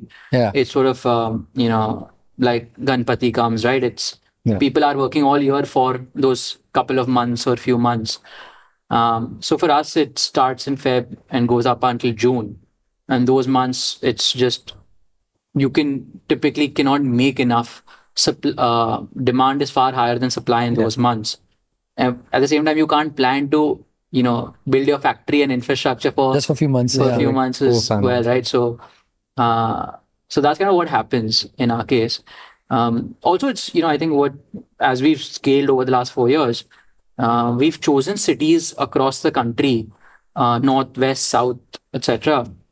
In the north, winters are fast, you know, harsher, uh, far colder, and that seasonality drop is so Delhi market will probably correct 40% during winters for a category like ice creams. But a Bombay, Bangalore, Chennai will be barely 10, 15%. They're not they're far more moderate as climates. At least Bombay and Chennai would be. Uh, and in the monsoons here, it's a little bit worse. Not as bad as the winters in the north. So by kind of having placements across the country and you're having a fairly well spread geography, you kind of can plan what you will notice as a dip, which will come in post your best months. You have a second summer that comes in October, November to an extent. It again gets warmer there. Uh, so that happens as well. And you're planning launches just before these summers or second summers, having your distribution set in place, your products available all across, and then just kind of amplifying the noise during uh, the the the main months.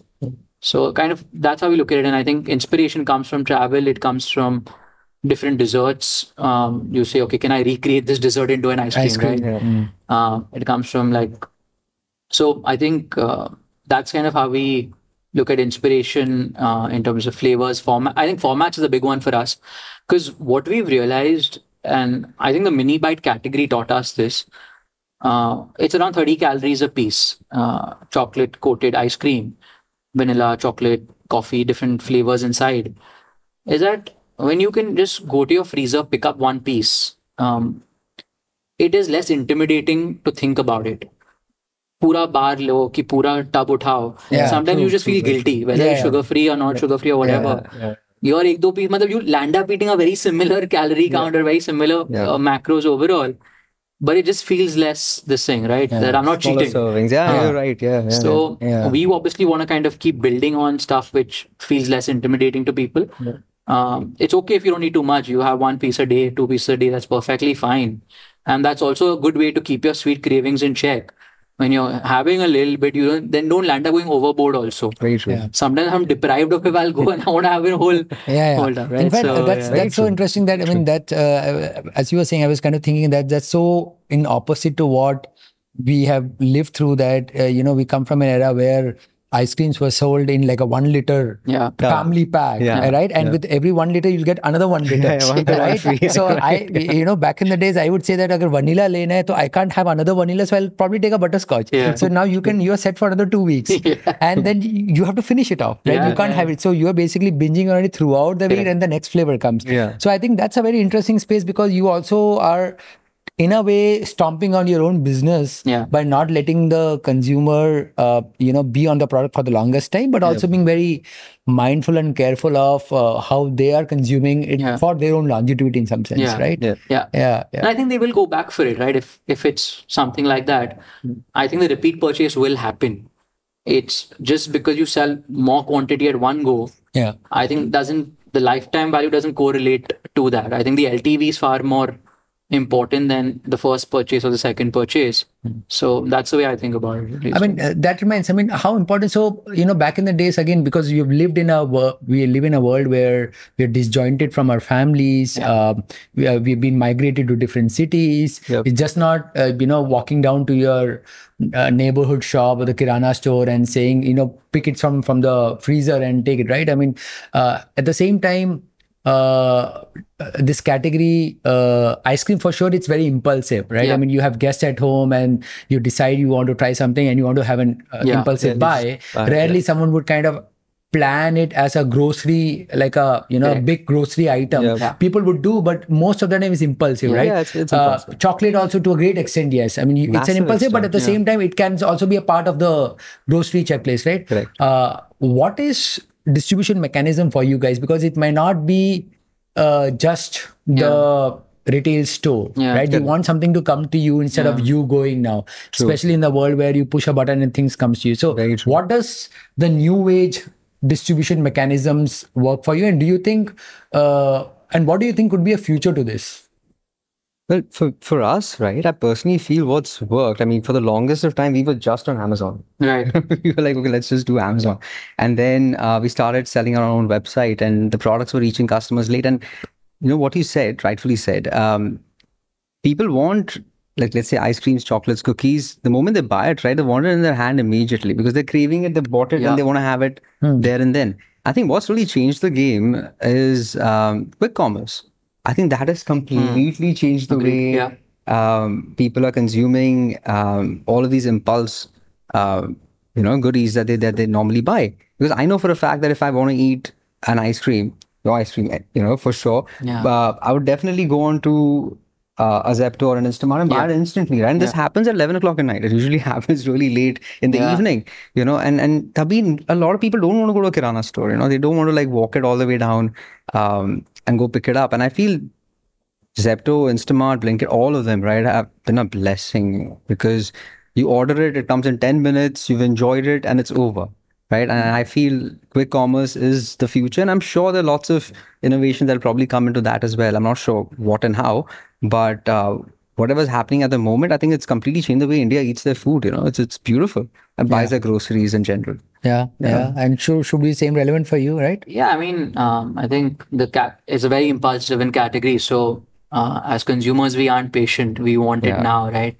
Um, so for us, we've done like two things. Uh, I think in food tech, there's quick commerce and there's food aggregators. Um, and ice cream, I think, kind of works in both, um, both the kind of categories or platforms. So we've leveraged those, and I think also old school ice cream brands are built on FMCG distribution, Yeah. which is extremely expensive and hard to crack. Um, and hence was not the first choice. It was not low hanging fruit for us to go after. So this is what we do Uh, and but there is an actual impulse that sometimes I still believe is missed out. And when I say impulse, आपके सामने दिखेगा तो बिक Yeah, सकता correct. है, Yeah, right? yeah. And we notice this. Um, I mean, we've seen a few. Uh, we've done a few small pilots where we've noticed that why this could you can't avoid offline is my uh, genuine belief. Um, and in food, I think to reach a hundred crore, to build a hundred crore turnover company, one is it's not easy, uh, especially in the premium price points. Uh, it is not as cap- capital efficient as let's say a personal care or some other consumer category. And you have to go offline sooner than later. Uh, how you go offline and how much money you can spend that's that's a you know model that needs to be figured out. But when we placed a small you know red bull size freezer at pvr um, one of the cinema halls in bombay um, we noticed that just because people are seeing it behind the cashier on weekends we were selling 50 cups of ice cream just by virtue of being in the right location that's and cool. consumers can see it. Uh, that's real impulse as well right? Because if you if it wasn't there they would have just bought something else maybe or they may not have consumed ice cream in that moment. But because they had access to it Yeah. they were able to buy it. So That's i Yeah, think so that could be a good marketing innovation in the sense that, like I said, uh, Yeah. this is this is a category where it's uh, post a certain meal. Yeah. Uh, rarely you I mean, of course, you would go out uh, and to an ice cream parlor per se, but Sure. it's not equal to a coffee shop that you're No, going for a. Yeah. a meeting or a chat. Yeah, you're going true. to do the ice cream parlor. Yeah. Mostly you have a lunch or a dinner and then you go and get those desserts. And therefore, probably, you know, positioning uh, in a place where that particular restaurant or a cafe doesn't have that SKU, Yeah. you being present there could be a very good marketing uh, Exactly. Yeah, you know, anchor. cool actually. Yeah, Yeah, that yeah. makes sense. Yeah. Yeah. yeah, that's that's right. So, Yeah, yeah, yeah, makes sense. So, what's the most craziest flavor which each of you guys have been scratching ahead, tried and been bombed?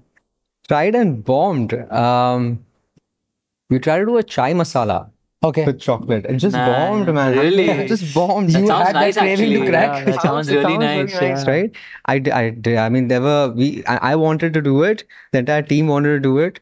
Um, we tried to do it, but In it just- chocolate? in chocolate, it, it was just not resonating with uh with with either chai or chocolate. It was it was tasting like soot. If you know what soot is, Yeah, what yeah, yeah, yeah, it was tasting exactly as ginger powder and and clumped up know what you mean. yeah like clumped up ginger powder in your mouth uh, that is unnecessarily sweet i think i think chai chocolate just did not work for us and there's this brand out of the us that was selling a lot of it and i was like chalo hum bhi karte hain and then we decided to do it and then it just did not work and we, we had to pull it out immediately we did not even So it sell never went to the shelf.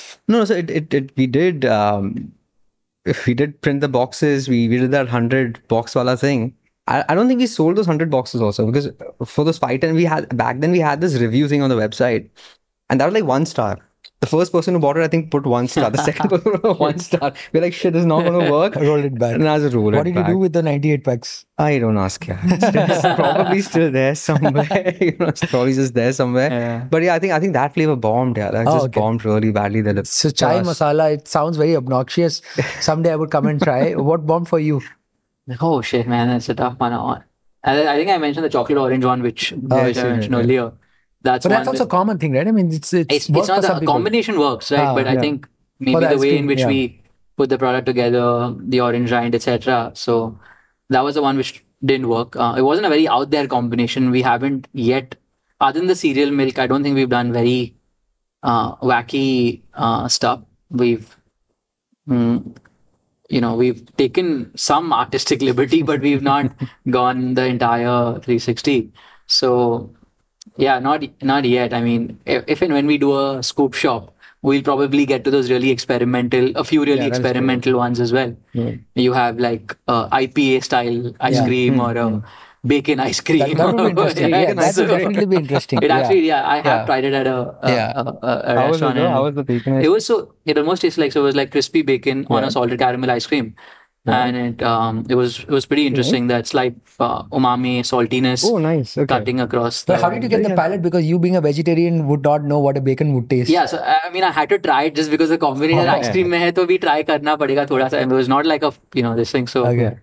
Um, it was it was interesting though. I thought, yeah. I, have actually heard of this flavor. Yeah. I've never never had to. Never, it's a little smoky as well. Really right? smoky, yes. Yeah, yeah, yeah. So it was a interesting flavor profile. Yeah, yeah. So in terms of future, so uh, both of you guys are building uh, building a D2C Yeah. um, uh, consumer first, uh, taking a narrative which is not just a chocolate ice cream category, but you know making it for a certain reason. Yep. Capital becomes very important, and both of you guys have raised money, uh, and I'm sure you're going to raise more money. Um, uh, do you think uh, outside capital is important to build a category like this, or it can be built uh, in other ways? Oh God, no, we've, uh, that's that's a that's a tough question because both of us have Yeah, raised and, and I'm sure you So probably we say one after, get, after yeah. getting the money in the bank might have thought you know paisa lena tha ki nahi lena or maybe now you're thinking you need more money but Yeah, but yeah, do you yeah. think uh, in uh, because you're doing everything different in terms of the playbook and Correct. experiment comes at a cost but do you true. think uh, if you had to do all of that today Yeah. uh, does did capital kind of anchor that growth or uh, you you could have done you so know I'll be honest, ways? yeah. So initially, um, so I had no idea. So I'm I'm somebody who's very product driven. Who has done this my entire life since I was 17, right? So I've been doing this for almost 17 years. I've only been product, business, ye karna hai, wo karna hai. I've never been ki raise karna hai. Um, I think the first time that I spoke to uh, the Zero team as well, I had no idea what a pitch book was or what a cap table. I had no clue, right? So um, we had no idea. But but to be very honest, um, like let's assume if it wasn't really if, if, if he had hadn't gone ahead and you know raised money, for example, let me put that put it simply, right? I don't think we would have gotten to where we had to because it definitely helped accelerate growth quickly. If simply put, right? I mean, it it really helped uh, us to be out there. I mean, let's assume if he hadn't, it would have taken a lot longer for me to um, do things in general, right? It would have taken me a lot longer to get the right equipment in. It would have taken a lot longer to maybe get the packaging going. It would have taken a lot longer to get the connects going, and so on and so forth, right? So let's assume uh, we went from zero to 50 you know since the time it happened um, we would have been at 0 to 10 or 0 at 0 to 20 it's not like it wouldn't have happened or we Yeah. wouldn't have like survived we Agreed, would have yeah. survived. the go- growth, Yeah. the cadence of the growth might be a little slower. a, a lot slower is For what I feel. Yeah, yeah, for yeah. sure. And I think that is where the amplification comes in for sure. You know, it's it's the money, it's the connect, it's it's it's just everything as a package which helps to um, amplify growth and get the messaging out there a lot more quicker and in a very beautiful way, right? And I think that is also important. You don't want to spend five years or seven years to do something when you can actually do it in one or two years, right? Yeah. Um, and I think that is where it has helped us in, in yeah, and the reason one of the reasons why you know uh, why I asked that is also um, so for you guys the money race is also not to create a category. Category ex- exists, right? Uh, it's for the other variables, right? Because Very you don't have to educate people that why you should eat chocolate. Yeah. Uh, people have been eating chocolate for Yeah. a long time and Yeah. eating ice cream for the longest time, right? Yep. So, but yeah, I mean, uh, you could say it could be the uh, the supply chain, the machinery, and all of that, right? But overall, in Yeah. terms of taking it to a next level, Yeah. do you think a business like this can organically grow or for getting the multiples you would need uh, growth capital No, so I mean, I I mean, I certainly think capital is very very essential, um, at whatever scale and stage of business might be. Because if you want to build it correctly and uh, smartly, I think you do need to have a team.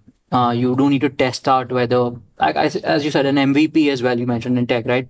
You need to know whether this product there's a product market fit or not, and the sooner you know that, the better it is. Versus doing it for 15 years, 20 years of your life, and then knowing, okay, I've been doing this, and is this going anywhere, right?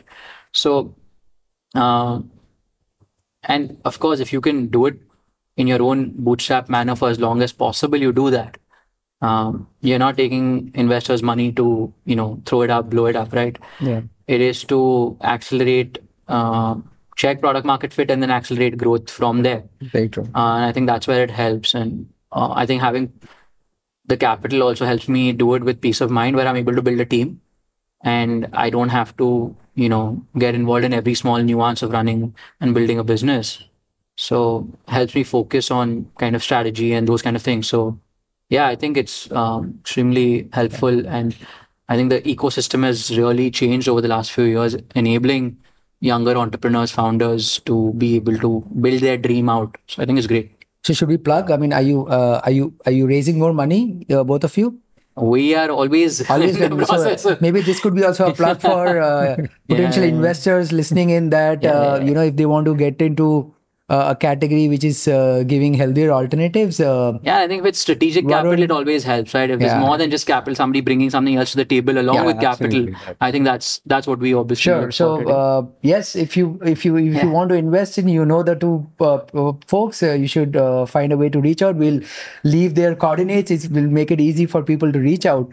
Um, no, this has been super fun, guys. And uh, you you know, so one thing which I realized, uh, uh, which is also common, unlike uh, in addition to both of you uh, giving the sweet cravings, is that your life partners are also your business partners. Oh, yes, they are. They're It's not a- here, unfortunately, yes, so, but they are so tell me uh, why that's not a good reason. I want each of each one of you to tell me why that's not a good reason. Oh, God, no. Because I'm sure to, to to please them, you will always say, you know, it's it's great, you know, this and that. But Yep, give me one yep. reason why it should not be. Oh God, I have a wedding to attend to. Don't do this to me. Um, okay, so why is it not a good reason, right? Um, do you want to go first on this? yeah, I mean, shit, it's a tough one. We're going to be like held to this now. I know, right? Uh, Why? I, I- let, let, let me let me go. Rephrase it, yeah. Just rephrase it, yeah, rephrase No, it I don't. I don't. I don't want the uh, two amazing women to uh, Yeah. feel uh, you know ignorant. I mean, so what I mean is that Yeah. there are few things which should click Yeah. for this partnership to really Yeah. work well. Correct. Right? Uh, because um, you go home, you're a partner of different about kind. You come yeah. back work, you're a partner for different guy. There are different Yeah. uh, stakes involved in terms of I, I don't mean stakes in terms of equity but stakes in terms of what you bring on the table Yeah. Of course. now and you've seen that cycle for a few years so Yeah, what yeah. in your case uh, will not work if these few things are not checked in so why therefore some So- people should not think about having a life partner as I a do business have an partner to that. I, I personally So I made it easy for you Thank you. Thank you. Yeah. You broke it down beautifully. Thank Yeah. you. Uh, the initial question was a little tricky, uh, but but yeah, see what I feel. Um, what's worked for us, right? In general, is I'm somebody who's just focused on one end of the business. It's just you know your product and the business, and you know let's say the finances or whatever it is, the, the X factor, right? And um, she's let me do that. You know, she's let me go through my crazy process of trying to build all these crazy things. You know, we built another roaster for cocoa, for the cocoa beans that we have. Um, and then, you know, I, I go there, I try making these crazy cookies. She will not interfere in the process at all.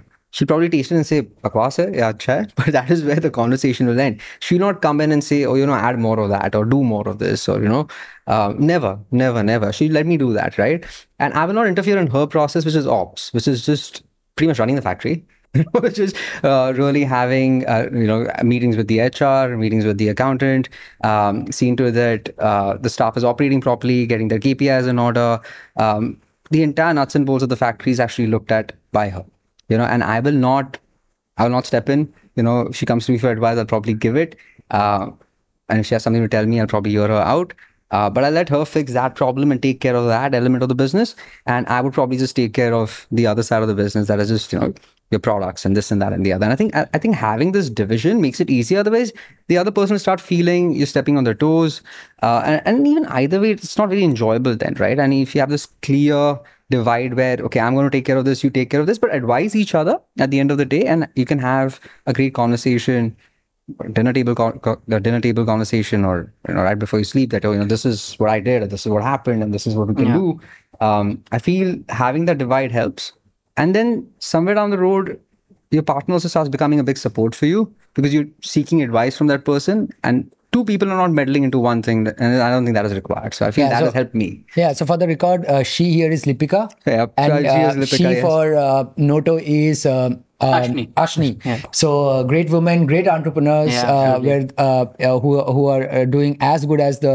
gentlemen. but tell me, Oh, where does the better. buck stop for Ditch the Guilt? Is it uh, is it uh, you or is it Lipika? where is the sorry Where does the buck stop? Who who pulls the final decision making? uh she okay, 100% yeah, we're you know. safe. I know. I think Lipika- I I think it, in our case, it depends on like decisions. If- Only if it's very specific branding related uh, decision, then it's Ashni. Other things, it's me. Um, I think the only challenge is really like going back home and not being able to switch off, cut off. oh yeah that's that's, That's a huge a big thing. Um, yeah. And we have very animated discussions from time to time on matters which kind of maybe you know are overlapping sometimes in terms of so responsibility and divisions do get blurred sometimes in our case i think um, broadly they're set but um, you know i think there's so many things that are constantly changing in a startup that it's so hard to stay fixed on just one uh, you know problem area problem statement. Uh, and then you jointly have to take certain you know calls uh, Yeah. together and strategic.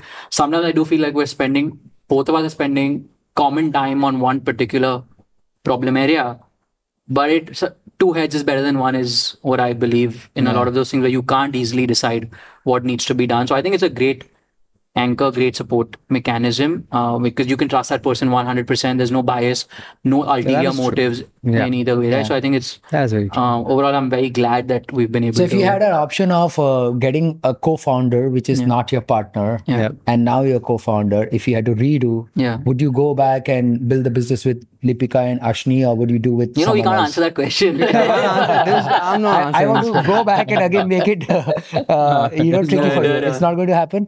All right. So uh, no. So uh, you know, great. Thank you for Lipika and Ashni to be doing what uh, they do, and they get to Thank be on the camera and they not. Uh, next Thank you time mentioning we will uh, we will Yeah, I uh, think, you yeah, know get them they get them here, not Camera uh, the as well. guys who Oh, get yeah, all the love camera attention. but uh, though this has been super fun, guys. Um, uh, tell me what's next for the consumer uh, who who has enjoyed the you know Guilt chocolates, who've enjoyed the Noto ice cream. Um, what can they expect from the brand in the coming few months, Months? or uh, you know in the Um, future? in the what will future? what what what do you think is exciting coming for them? So what we've planned to do is we've planned to become sort of a confectionery brand where our hero is the chocolate. So even with our cookies, 30 to 40% of the cookies actually chocolate. You know, so in the future, yeah, buddy.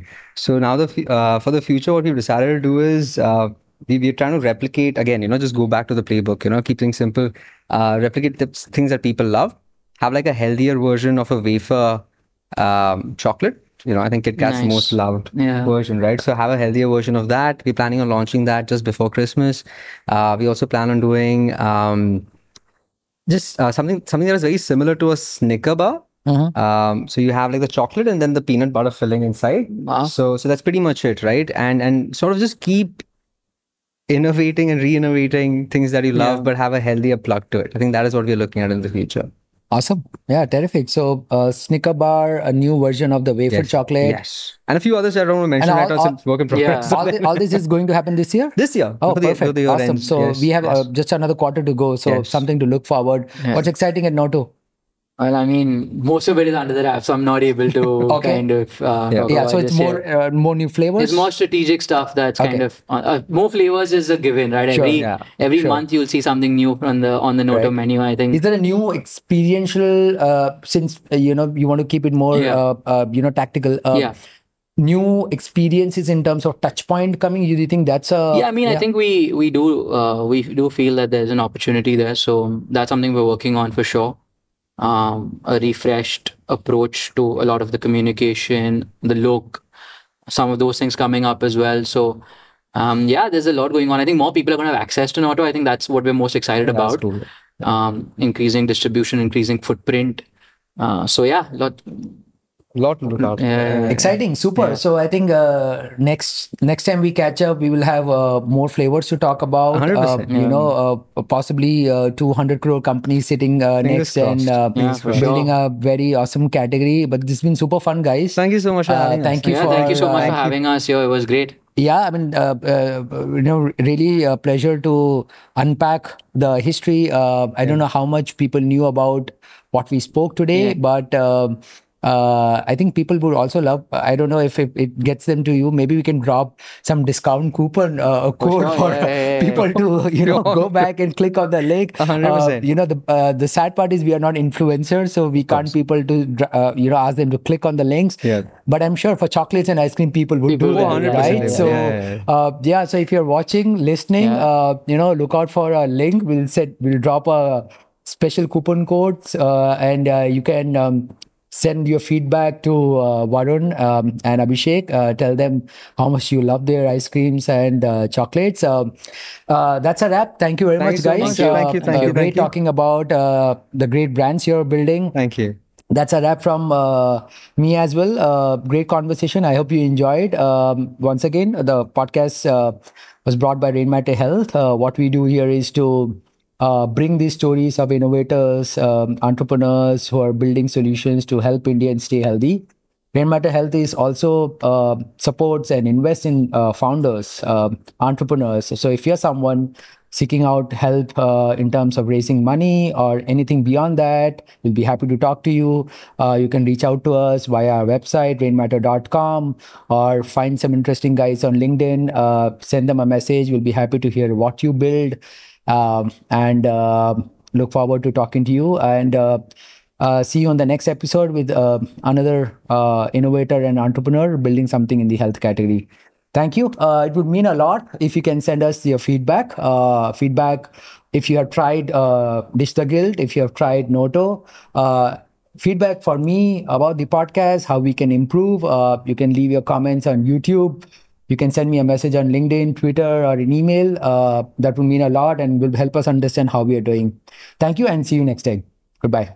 Unpack the history. Uh, I don't know how much people knew about what we spoke today, Yeah. but um uh, I think people would also love. I don't know if it, it gets them to you. Maybe we can drop some discount coupon, uh, code sure. for Yeah, yeah, yeah, people to you know go back and click on the link. Uh, you know the uh, the sad part is we are not influencers, so we can't course. people to uh, you know ask them to click on the links. Yeah. But I'm sure for chocolates and ice cream, people would People do that, right? So Yeah, uh, yeah. So if you're watching, listening, uh, you know, look out for a link. We'll set we'll drop a special coupon codes, uh, and uh, you can. Um, Send your feedback to uh, Varun um, and Abhishek. Uh, tell them how much you love their ice creams and uh, chocolates. Um, uh, that's a wrap. Thank you very Thank much, you so guys. much. Thank you, thank uh, you, Great thank you. talking about uh, the great brands you're building Thank you. that's a wrap from uh, me as well. Uh, great conversation. I hope you enjoyed. Um, once again, the podcast uh, was brought by Rainmatter Health. Uh, what we do here is to uh, bring these stories of innovators, um, entrepreneurs who are building solutions to help Indians stay healthy. Rainmatter Health is also uh, supports and invests in uh, founders, uh, entrepreneurs. So if you're someone seeking out help uh, in terms of raising money or anything beyond that, we'll be happy to talk to you. Uh, you can reach out to us via our website, rainmatter.com, or find some interesting guys on LinkedIn. Uh, send them a message. We'll be happy to hear what you build um, and uh, look forward to talking to you. And uh, uh, see you on the next episode with uh, another innovator and entrepreneur building something in the health category. Thank you. Uh, it would mean a lot if you can send us your feedback. Uh, feedback if you have tried uh, Ditch the Guilt, if you have tried Noto. Uh, feedback for me about the podcast, how we can improve. You can leave your comments on YouTube. You can send me a message on LinkedIn, Twitter, or an email. Uh, that will mean a lot and will help us understand how we are doing. Thank you and see you next time. Goodbye.